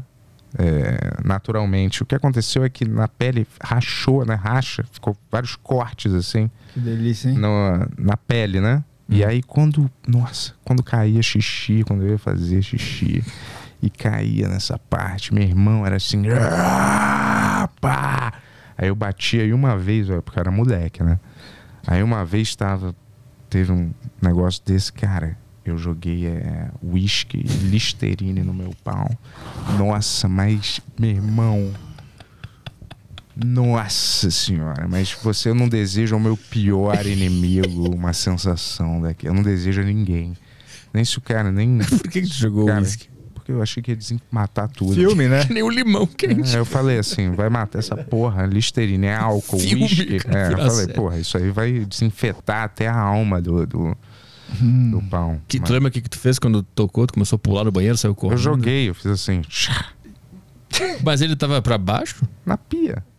Ah, tu acomodou ele na pia É, joguei. jogou. É. E aí quando começou a arder, tu Eu fez o saí, quê? eu saí correndo, Saiu correndo. pela casa, pulando e quase morrendo, socando a parede. É isso, um comportamento normal, só que perdurou bastante. E claro que isso acontece com outros ferimentos também, se põe alguma coisa que arde. Mas ali, nossa. Tinha gente em casa? Não, não sei, não me lembro. Se estava sozinho, Ah. alguma coisa. Talvez eu tenha repetido isso. sei, em ambientes diferentes. Há muito tempo atrás, hein, galera. Não façam isso, hein, ruim. Não vamos jogar. Procurem um médico especializado. Ou jogue uísque, tá? Tá bom? Vai mais uma pergunta A aí. próxima pergunta aqui é do Alex. E aí galera, boa tarde, beleza? É, eu parei meu home office aqui só pra mandar um abraço especial pro, pro Bento Ribeiro, falar que ele fez parte da minha infância, principalmente naquela época do dos vídeos do Amada Foca. Eu gostava pra caralho, eu morria de rir com aqueles vídeos, principalmente aquele do cigarro. É que eu não vou lembrar o nome, mas era muito bom. Valeu! Boa. Marcou bastante, hein? É, principalmente Lembra nem o nome. Mas eu vou te falar, é. Cara, foi desbaratinado agora que a Amada Foca fazia parte de uma máfia, né? De tráfico de pessoas. Tô brincando, galera. Mas eu não tenho mais nada a ver com a Amada Foca. Que bom que isso te, te, te você gostava. Eu fico grato, cara. Obrigado. Mas a gente não. Segue o Ben-Hur e deixa a Amada Foca. Sai do Amada Foca se estiver seguindo e segue a gente lá, porque é onde as coisas vão acontecer. A Amada Foca já era. Página virada. Vamos lá, o áudio do Lucas. Fala Petri, meu, meu, meu amigo. Fala aí, Bento, Yuri, Caio. Pô, papo legal aí, cara. Tava rolando no YouTube, abri o podcast aí, tô assistindo um papo legal. Sobre o que o Petri tava falando aí de muito conhecimento, falar com muita gente que você tava falando. Vocês não acham que o ideal é ser raso? Esse negócio de ficar procurando ler muito, conhecer muito, isso não é, não é querer alimentar o ego demais? Vocês não acham que a felicidade está em ser raso e não saber de nada, não? Só uma. Fica aí. O Pondé aqui tá impossível filosofando. Acho que a ignorância é a felicidade, né? É o, é o, é o Eu ponto. discordo. Igual, igual na Matrix o cara fala, ignorância é felicidade. É. Mas eu eu não sei. Eu acho que ignorância é o motivo que a gente sofre, né, na verdade. Será? Eu acho. Eu acho que é saber que a ignorância é o motivo que faz a gente sofrer ou que faz a gente sofrer. Não. Eu acho que assim, as- a gente não quer se esforçar pra viver bem, sabe? Assim, quando a gente tem consciência das coisas que fazem mal, a gente não quer trabalhar nelas. É isso que é real. Então, aí quando tu não sabe que. Mas você pode trabalhar nelas. Mas é quando tu não sabe de nada disso, tu só vive de forma mal. Você má. sofre sem saber por que, que você tá então, sofrendo. mas Então, esse é o ponto. Sofrer sem saber que tá sofrendo não é sofrer. É. Mas é porque. Não, é. Não, você não sabe por que você tá sofrendo. Mas eu- sofrer sem saber que está sofrendo. Não, isso, isso é uma existe. coisa. Existe. Tem muita gente que tá sofrendo sem saber. Não, as pessoas sentem, né, que ela tá sofrendo. Acho que não. Você acha que não? Acho que não. Eu acho que isso é é assim, a pessoa ignora, ela tran- transporta isso pra raiva, transporta isso pra outras coisas, Então, mas é, então, sofrer. Pro álcool, pra É, festa. é, então, é ela vive uma vida de prazeres imediatos Mas e não percebe que na verdade ela tá sofrendo. Porque não é só isso, né? Tipo, você, você toma o álcool, você fala, mas você vai ter um momento que você vai ter que lidar com aquilo também, né? Mas eu acho que as pessoas ficam sempre. adi- 24 horas por adi- dia. Adiando essa, essa. encarar esse sofrimento. É, se sei, anestesiando. Eu, eu sempre cresci com esse, esse pensamento, assim, e acho que mudou muito pra mim. Eu acho que ignorância é o que faz a gente ser triste, brigar um com o outro. E... Eu acho que o problema é ter um pouco de conhecimento. É, é isso. Busque mais conhecimento. Não, menos. pra voltar pra igno aquela ignorância libertadora, Não, aquela acho que é boa. O, o problema é quando você tem um pouquinho só. E você, quando você, tipo, se você for um pouquinho mais pra frente, você consegue se Mas- livrar mais disso. Mas acho que esse mais pra frente é uma ilusão também, porque nunca vai ser mais pra frente. Como assim? Já diria aquele grande filósofo, quanto mais sei, nada Não, sei que não sei. E sofro bastante. Eu vou te falar, o cérebro não suporta. Você não vê em todas as obras de ficção. Quanto mais conhecimento a pessoa tem, o cérebro. É. Tanto que se a pessoa começasse a ter um entendimento total das coisas, a cabeça dela ia explodir. você, não- você nunca É filme, vai, né? O- você nunca vai o toma uma entender. Você nunca vai entender tudo, né? Mas assim, é bom você estar Você sempre. tem que assumir a Então, sua ignorância seguindo. e tentar parecer, de buscar, na verdade, em vez de você buscar inteligência, você está buscando parecer inteligente para os outros, né, entendeu? É, isso aí. Na é isso aí. verdade, busque, uma busque conhecimento genuíno do seu interesse e Exatamente. não busque coisas para você só parecer inteligente. Ah, né, eu achei que você está defendendo parecer Não, não. inteligente. Eu acho que essa é a melhor, melhor saída. É, não sei. Né? Pra quê? que A melhor é. saída pra gente que tem um podcast. Eu acho que a pergunta dele foi muito relacionada a isso, sabe? Se, se você lê, não sei o que lá, é, é melhor pra você parecer mais inteligente pros outros. Se você não tá buscando uma coisa pra você, não adianta nada, cara. Eu acho.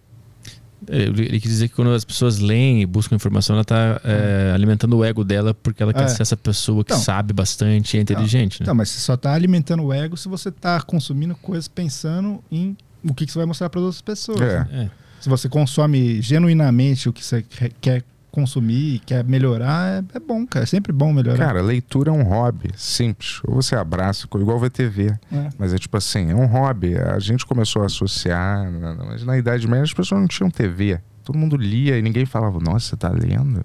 Ninguém lia na idade Deve ser. média, Não, é da. Idade Média, eu dei errado. Mas quando Poucas as pessoas. pessoas. Mas quando as Por isso que era bom. pessoas. Todo É. mundo era ignorante e feliz. É, mas quando a Eu galera acho que eles lia. não eram felizes, Petri. Será? Eu acho que não, cara. é Acho muito que- melhor assim, a igreja decide e acabou. Não é muito melhor. Você acha? Acho que é muito, é, tira a pressão. É por isso que a democracia é ruim e a idade média é melhor. Porque a democracia é muita Você tá- pressão. Você tá falando isso sério? Ó, lógico que eu tô. A democracia é muita pressão, tu tem que ler muito, tem que ler programa de, de, de governo de um, de Não, outro. na minha opinião, é isso que vai ser. que Você tá falando. Oi? Quem tem que controlar o mundo é uma inteligência artificial, não tem que ser um ser humano, é muito passivo de falha, É. humor, ambição. Tem que ser uma inteligência artificial, uma máquina que sabe calcular coisas e ver o que, que a humanidade precisa no momento, Deus. calcular. Óbvio. Deus e a igreja fazia isso. Só que aí o iluminismo chegou e derrubou a igreja e tirou esse grande algoritmo que nos, nos guiava. E era todo mundo muito feliz. Calma aí, o algoritmo era um padre. Deus é um grande algoritmo. Não, o algoritmo dá a instrução pro padre. E o padre. Olha, isso é uma, uma boa uma interpretação, até que é uma é uma interpretação válida até, né? Do que Essa inteligência artificial se a tá gente pronta fosse já. manifestar o que, que seria uma inteligência artificial, olha, isso é uma interpretação maneira até. É. Vamos dizer que os humanos fossem a partir da percepção limitada, a gente fosse manifestar o que, que seria uma inteligência artificial suprema que decide. A gente vê Deus, ou a gente é doutrinado a acreditar que é Deus, mas pode ser uma inteligência artificial que faz a gente acreditar que ela é uma espécie de Deus, vamos dizer assim, Sim. espiritual, sacou? O algoritmo fez a gente dar esse nome, Deus. Foi o próprio algoritmo que fez a gente chegar nessa conclusão. É, eu não tinha ouvido essa, mas pode ser. Antes. eu, não, tinha ouvido essa. antes, mas é. é um- Mas o, o, o ser humano ele vai avançar tanto na tecnologia, e vai melhorar tanto esse algoritmo que lá no final ele vai encontrar Deus. ah, vai encontrar o algoritmo, a forma real do algoritmo. Que é Deus, que já estava lá. Sim, mas Deus é o algoritmo, É, vamos dizer. o grande algoritmo. Então ele vai encontrar o algoritmo. Ele, Ele vai, vai visualizar a realidade, ele vai compreender o que, que é a realidade. O que, que é, a realidade real. Né? E não essa percepção que a gente tem da realidade. Atingir Deus seria isso? A total percepção do que, que representa a realidade pra gente. Acho que do que, qual é a não. finalidade de a gente existir, ser real, qual é a Não, nem isso. Ele só vai entender quais são os, os mecanismos por quai- pelos quais tudo existe. Ele vai, nesse último algoritmo que a gente chegar, a gente vai entender, ah, é assim então que as coisas acontecem. Só que esse já era Deus antes. Mas Já- assim que as coisas. Não é mais, mais legal a gente saber o porquê da, Não existe que as isso. coisas aconteceram. Mas não existe isso aí. Em vez de como as coisas aconteceram. O Não. porquê daquilo. Mas não existe o porquê, só, só existe o, o, existe, o existir. Como Só, é que você pode afirmar isso, Petri? Não existe o porquê. Sei, é pela- tanta afirmação, mas é tipo assim, talvez exista, a gente não, não sabe, né? Vai que foi uma raça que resolveu testar, fazer um experimento aqui É. pra ver o que que é. Essa é os Anunnaki, né? É a teoria dos Anunnaki. Que eles vieram pra Sabia. cá, criaram. é, resumidamente, eles criaram nossa espécie pra consertar a nave deles e deixaram a gente aqui. Mas essa espécie também tem um algoritmo É. lidando com ela ali, mandando ela fazer essas coisas. Mas se essa espécie, por exemplo, criou esse algoritmo, então eles têm uma compreensão muito maior ou uma coisa que nosso cérebro nem consegue compreender o que, que seria, entendeu? Então, a gente não é que é Deus. consegue. Hã? Que é Deus. Toda, toda espécie vai chegar nesse algoritmo final. A gente vai chegar lá também. A gente tá chegando nessas paradas de algoritmo de YouTube e tal. A gente começou agora. Deixa isso rolar mais um pouco. O algoritmo final, quando a gente entender como é que funciona, vai ser Deus. E talvez essa espécie também tenha chegado nessa, nesse último cálculo final que é Deus. Mas eu acho assim, é igual quando tem naquele filme Moch- Mochileiro das Galáxias, lembra? Filme e livro também. Que o cara fala assim, ele pergunta pra máquina, né? Que é suprema e tem todo o conhecimento. É mais ou menos isso, até um algoritmo. Não é um algoritmo, é um robô, é um negócio. Ele pergunta qual é o significado da vida. Aí o bicho responde 42. Tipo assim, é uma parada incompreensível. Tipo assim, a gente não tem capacidade de, Nosso cérebro não tem capacidade de processar. A gente só vai além do limite do nosso entendimento cerebral. Por exemplo, é, tem um universo, certo? Ah, o que, que seria legal? A gente morar em Marte, vai, no espaço, viajar pelo espaço. E aí depois disso? Depois de viajar pelo espaço, o que mais que seria legal? Evolução humana. Ah, a gente, sei lá, mapear o universo inteiro e conhecer outras É. galáxias. E aí depois disso? Depois disso. Não dá pra você saber. O nosso Ah. cérebro não processa. E depois disso? Depois disso, não dá pra saber. Tipo, depois disso. É, a né, questão é Nosso porque cérebro a não questão ainda que é por que, que a gente tem consciência, tá ligado? E as outras os animais não necessariamente. É que, que a gente saiba, né? Hã? Pode ser que a gente não tenha consciência. Não, a gente tem consciência, a gente, a gente questiona essas Quem coisas. disse isso? A tua própria consciência? Sim. Então pode ser uma armadilha do algoritmo também. Te dá essa sensação de que tu tem a consciência e na Oh. verdade tu não tem. O Alan Watts fala uma frase que a gente é Deus experienciando o universo. Hum. Uma boa frase. Não era experienciando a si mesmo? É. Que é no final a mesma coisa. experienciando o universo que ele criou, né? Que é ele mesmo. É. É, todos nós somos Deus. É. Todos Amém. nós somos um universo em nós mesmos, né? E é louco, né? Você pensa. Mas tudo bem. É, é louco quando você pensa, tipo, tudo como um. Que é muito clichê, mas mas tudo que é Como um clichê organismo. Você vai, você vai dando um zoom da Terra, assim, a gente é só um monte de bicho que tá andando e tá tudo. É tudo a mesma coisa, né? Quando- o- fisicamente você Parece olha, um assim, cérebro, né? é. O universo. Não, tipo, a Terra mesmo. Daí você vai mais pra. quanto- É, é bem maluco mesmo, né? É. Só importa, na verdade, se você tem dinheiro e faz sucesso. O resto não interessa. Boa. Vê mais uma pra gente. Fechar aqui embora. do Diego. Jazz, a gente já tá indo, tá? Prometo. O Boni e o Batata deve estar lá já. Fechar com a do Diogo aqui. Fala Petri, Caio, Bento e Yuri. A minha pergunta é uma pergunta que me aflige há muito tempo. Eu sou um grande fã do Bento Ribeiro, né? E eu queria saber se essa voz dele é algum personagem ou é uma coisa natural, é uma coisa que ele criou. Um abraço aí pra galera. Fala com a voz normal aí, vai. Caralho, cara. Não. Eu vou te dizer, a minha Caralho. voz, a minha voz é essa, normal. Eu tô, parece que eu tô fazendo Eu falei- uma eu coisa falei no último podcast que eu tava- Rapidinho. Quando você vê o Igor Guimarães, É, você isso que vê eu que, falei. é um... Eu queria. Eu acho que eu tenho que inventar uma voz pra mim. que Todo humorista de sucesso do Brasil tem uma voz, cara. Já Ah. percebeu isso? Sim. Então eu vou. Tem eu. eu também. E, e o Bento inventou a dele. Mas ele deu a sorte dele ter já naturalmente essa voz aí. Minha voz tem dois registros. Tem esse mais grave e, e tem às vezes quando eu falo meio assim, também é meu registro, sacou? Mas que eu não gosto. Quando eu, às vezes, tô inflamado, minha voz Uhum. pode sair meio assim, meio... Acho que o sotaque carioca ele é bem. Ele é bem. Ele é bem diferente. E aí, mais com o jeito que tu fala, juntou Eu não dois. tenho sotaque dois... carioca, galera. Não, não. Eu tenho o do S às vezes. Mas Não, tu sotaque, acabou de falar. Mas Não, sotaque carioca, meu. É Não. quando o cara fala meio assim, meio Não, assim. não, Não tem Pô, vamos pra- carregadão, mas É. você tem. Não, Cara. isso parece um. Um frota, um cara com menos. problema, não. Não, que isso, todo mundo é assim É que, tem, é que tem o carioca hard, né? Que é o cara que fala 2012. Ah, Isso aí- porra. Vamos lá, meu irmão. Não sei o que lá, 2002. Então, tu parece um carioca com mais preguiça.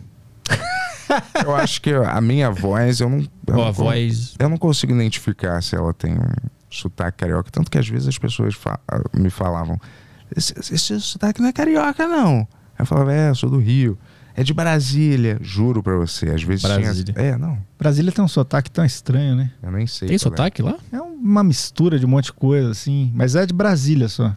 Eu nunca percebi. É. É meio mineiro, pelo que eu lembro É, agora. meio mineiro, meio carioca, meio paulista ao mesmo tempo. É que eles não têm identidade lá. A cidade é tudo É. artificial, né? É tudo de mentira. É, lá, lá é um sotaque. algoritmo mesmo. Sotaque já é um saco, devia ser eliminado. Devia ser tudo Sotaque. igual, né? É. devia ser uma língua, sei lá, uns emojis que saem da sua boca, assim, sabe? Um holograma? É, alguma coisa assim, é. Emoji que sai da tua pergunta, boca. É. É, já aparece uma carinha feliz, assim. Tipo The Sims. É, ou não. É, tipo The Sims. Que é. aparece um balão e aí as É. paradas que você tá falando ali. Mas todo mundo que tem sotaque muito carregado, pra mim, me irrita um pouco, sabia? É. Muito carregado, assim. É, Tipo, eu me odiava quando eu morava em Porto Alegre. Mas Você não tem tanto mais, né? É, tu não tem mais. Eu consegui dar uma controlada, mas... Fala uns bar.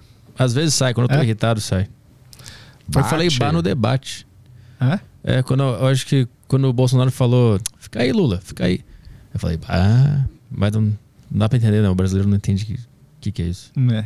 Mineiro é muito chato. Todos são chatos, cara. Paulista O mineiro é também. legal. Mineiro é, É, mineiro eu agradável. gosto. É, é muito agradável, cara. É, dá, dá vontade de ficar ouvindo o cara falar. É muito agradável. Quem é que fala assim? cara?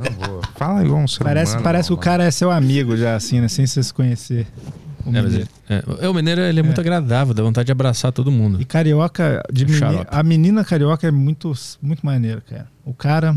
É, o cara não é, né? Mas parece que os Não tô falando de você. estão sempre seduzindo. Todo carioca parece estar É. seduzindo. Isso é foda. Os vendedores de praia, eles vendem pra caralho, porque parece, parece que eles estão gostando de você mesmo. Eles estão te elogiam pra caralho. Eu tava passando lá na, em Copacabana e eu só vi uma voz assim, aí que no Rio, bicho." Com- com a- aí olhou pra minha namorada e falou, tá aí com a atriz de Hollywood aí. Aí eu, pô, comprei uma cadeira do cara. É, mas é, carioca é malandro, né, cara? Malandragem pura, né? Os caras são muito mais safos, né? Tem que conviver com crime constantemente. Claro que você ia ser malandro. É, é que é um contraste muito esquisito, né? Porque tem a praia bonita e o crime acontecendo ao mesmo tempo. Eu acho que isso dá uma bugada na cabeça do É, carioca. Deve né? dar uma super bugada mesmo. E em matéria de se virar com as adversidades, carioca eu acho que é mais safo do que paulista aqui. Porque aqui tudo é, é mais. Claro, o custo de vida é mais caro, mas tudo funciona muito bem. No Rio não funciona nada. É verdade. Então você tem que se virar. Você tem que ser um ninja. Tudo é sujo, nada funciona. Tudo faz de amígdala. Ah. Todas as ruas. Calma aí, Petri. E ele pode falar, você já não.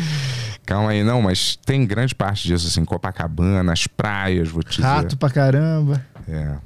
Aqui também tem rato, hein? Mas lá às Mas vezes você eu vi eu umas vê, vê coisas. menos. Eu já vi, já. Uma vez eu, eu atropelei um gato, cara.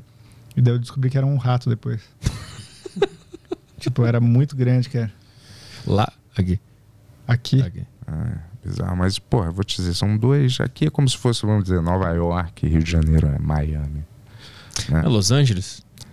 Não sei, eu acho que Miami é mais. de morador de rua, droga pra caralho. Aqui também Os tem um lugar globais. chamado É, Cracolândia. o Rio, o Rio é mais. É tão maneiro que ele dá um nome pro O negócio. Rio é mais tipo Paris, assim, eu acho. cara. Que Rio um é lugar- Paris? É, um lugar lindo, cheio de gente insuportável. Bataclan. Tô brincando. É melhor é. é, Melhor é esse bando de. Como é que é? Faria Limer. Faria Limer com É, eu Red Pill, nem aí, eu todos sou do- falando, e aí, meu? Mas do- isso não é equivalente ao Leblon lá. Diferente, é uma fera diferente. o bairro dele, né? É uma fera diferente, é uma fera diferente. Pô, eu fui, eu fui jantar num restaurante lá no, no Leblon, um, um meio antigo, meio velho, assim, uma casa meio, meio velha. Só velho, um monte de velho, e o cara não aceitava cartão, nem Pix, nem nada, era só no dinheiro. Eu Negócio muito sei qual é, eu sei o que você tá falando. É perto do canal ali, né? Jardim de Alá. É, isso, uns italianozinhos ali. Isso, um italiano. Que é Nossa, bom, mano. até gostoso. Eu não achei tão bom assim. É. E... Não, é gostosinho, eu falei, não é uma maravilha. Mas eu vou te falar, eu é, tinha que, realmente é ridículo isso, eu tinha que ir também, você tem que ir no caixa eletrônico, sacar. Eu falei, não tem dinheiro, vou deixar minha namorada aqui, tá? É, eu fui lá. Espera eu chegar. Se eu não voltar, minha namorada é, é sua É. propriedade agora. É, eu fiquei lá, eu fiquei um- uma meia hora na fila e quando o cara me chamou pra sentar, ele não me avisou que não tinha cartão. E eu sou turista no Rio de Janeiro, né? A gente subiu, sentou na mesa, pegou o cardápio. Quando a gente foi pedir, o cara falou: Ah, a gente não aceita cartão nem Pix, tá? Aí eu falei, mas como é que eu vou pagar então? Como é que eu faço? Aí ele falou, só dinheiro. Aí eu falei, mas Olha, eu não, tenho dinheiro. Não aceitar Pix é sacanagem, né? Eles não aceitam nada, é um lugar tradicional, irmão. Não, mas olha só. Quando em olha- Roma, Mas olha o que aconteceu. Eu tava indo embora, eu falei, bom, então não vai dar pra pagar, vou procurar outro lugar pra comer. Eu tava indo embora, aí o velho que me atendeu, o cara da portaria lá, o, não, não o cara da portaria, o, acho que o dono, não sei. Ele pegou um radinho, acho. O dizer. Isso, ele É. pegou um radinho, um, não era um celular, era um negócio mais antigo, assim, falou. Não, deixa, libera aí que eles são de São Paulo, pode, pode deixar. Aí ele falou, não, pode subir lá de novo, meio mafioso, assim. Ele subiu, comeu e na hora de pagar eu tive que ir na cozinha Ah. pagar. O cara tirou uma maquininha de dentro de um armário, ligou, deu umas batidas assim, botou assim, eu aproximei o celular pra pagar no, no Pix e eu consegui pagar. Caralho. Não, mas porque o Pix, é, porra, não tem. Cai eu, direto, né? Eu entendo da galera ficar puta com o cartão que É. pega um porcentagem, sei lá, 30%, 20%, mas, é, pô, o Pix É. cai na hora, sem nada. pô. Galera muito mafiosa, É. né, cara? Caramba, cara. Isso é verdadeira máfia, É. mesmo, né?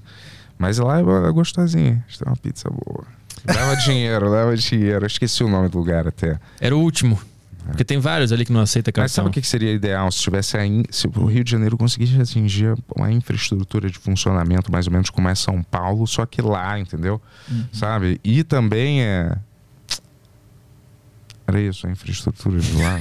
Esqueci o que, que eu ia falar. gente vai resolver o Rio de Janeiro. É uma cidade breve. muito esquisita. Ah, e aqui, o ideal de morar pra mim seria ficar em São Paulo trabalhando, ter um lugar aqui e ter um lugar no Rio pra eu passar tipo três dias e ir pra praia, porque eu sinto Sim. falta aqui, é meio escuro, cinza. Puta, é verdade. Deixa triste, né? Eu preciso ter uma natureza aqui, eu fico branco.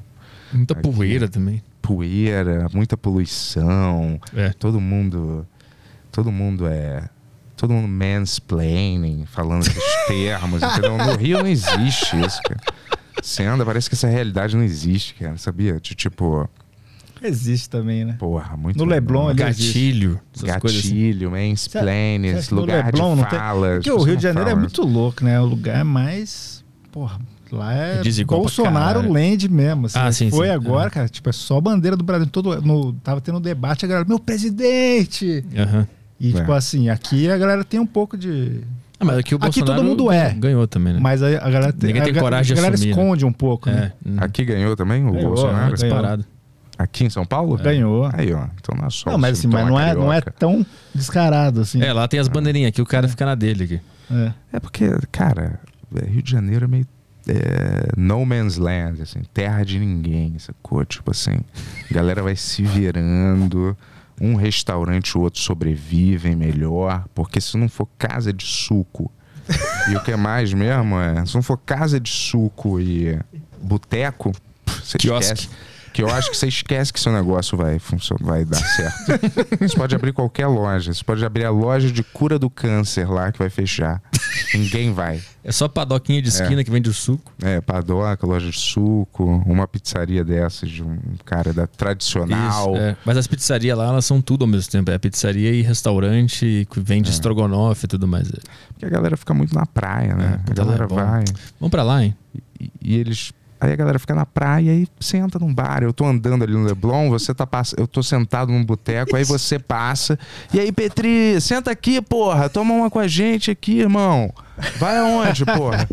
Não, depois vai, passa tu lá em casa, vamos fumar um. Ah, tá bom, meu irmão. Aí tu vai embora. É assim, aí se encontra, senta mais outro amigo teu. É E uma coisa futevôlei, muito, né? né? E futevôleizinho. Futevôlei eu não jogava muito. Mas é bom assistir. Isso é maneiro no Rio de Janeiro, parar pra assistir o futebol. Isso é legal. É, tem vários esportes que acontecem ali na É. praia, é legal. Vamos pra lá, mano. É muito melhor. Se Vamos fazer os quiser, estúdios lá. A gente vai, pô.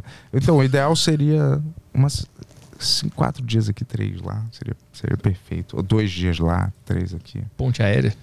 Ponte aérea. Tranquilo? Claro, pô. Claro. É que tá muito caro agora, né? É. Na verdade, eu queria aprender a dirigir justamente pra fazer isso. Levar o meu cachorro de carro. Você não sabe dirigir? Não sei. Ah. Vamos, eu, eu, eu, eu dirijo, vamos.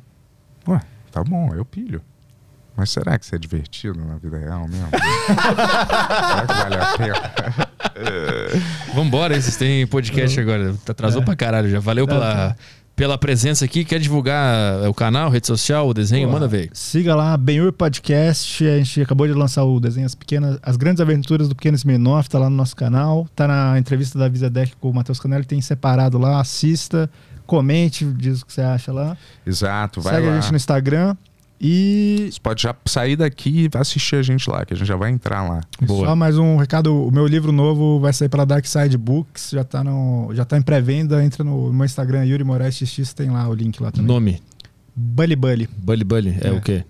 É um. O livro, É, a história. Ficção, romance, loucura. que- Realismo fantástico, assim, um drama de realismo fantástico. Assim. Ah, pô, o Eduardo Spor ia lá ontem, né? É, ele, ele ia no Ben também, mas a gente acabou não batendo as datas e tal. Você ia gostar ainda, porque ele É. faz Vou- essas paradas aí. Mas ele vai lá ainda. Vamos... Tá, boa. Quer falar alguma coisa? Não, é, vejam Adão Negro nos cinemas. Então tá. Petri, brigadão aí pelo espaço. Valeu. Tamo Obrigado, junto. irmão. Valeu, Volte Petri. sempre lá no Ben também. É. Vou marcar um tarde aí. Pô, com certeza. Pô, tamo junto. basta chamar a gente, porra, a gente vem. Então tá. Até quando, Caio? Quando que a gente volta? Estamos de volta semana que vem. Deixa eu só ver o dia aqui. Eu acho que é, é segunda-feira. Ah, tomara que não. Tomara que não mesmo.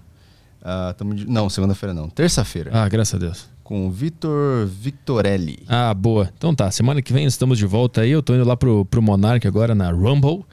Quem quiser. É mesmo? É, tô indo Fala, pra lá. fala pra ele vir no Ben cara. Falo. Eu, tipo, várias vezes a gente já sinalizou pra ele lá e ele não vai, cara. É? Não sei se É. é porque a gente já zoou, mas a gente zoou todo mundo, né? Não, ele, tem ele não pega com isso aí, não. Então fala pra ele lá. Vou falar. Talvez a gente esteja muito fora do radar dele também. Não, ele vai. Tá, pô, ele, o Igor curte, ele foi, curte. cara. É, não, ele curte. Eu vou, eu vou falar pra ele. Eu vou falar pra ele. É, então, a, a semana que vem a gente volta. ah, agora eu tô indo lá pro Monark na Rumble. E pessoal, pessoal de Fortaleza, sábado eu tô aí, hein? É, tem- tá, tá na segunda sessão os ingressos já, arturpetri.com/barra agenda. Comprem lá porque a segunda sessão está encerrando também, tá bem? Um beijo pra todo mundo. Boa noite, bom final de tarde. Tchau, tchau.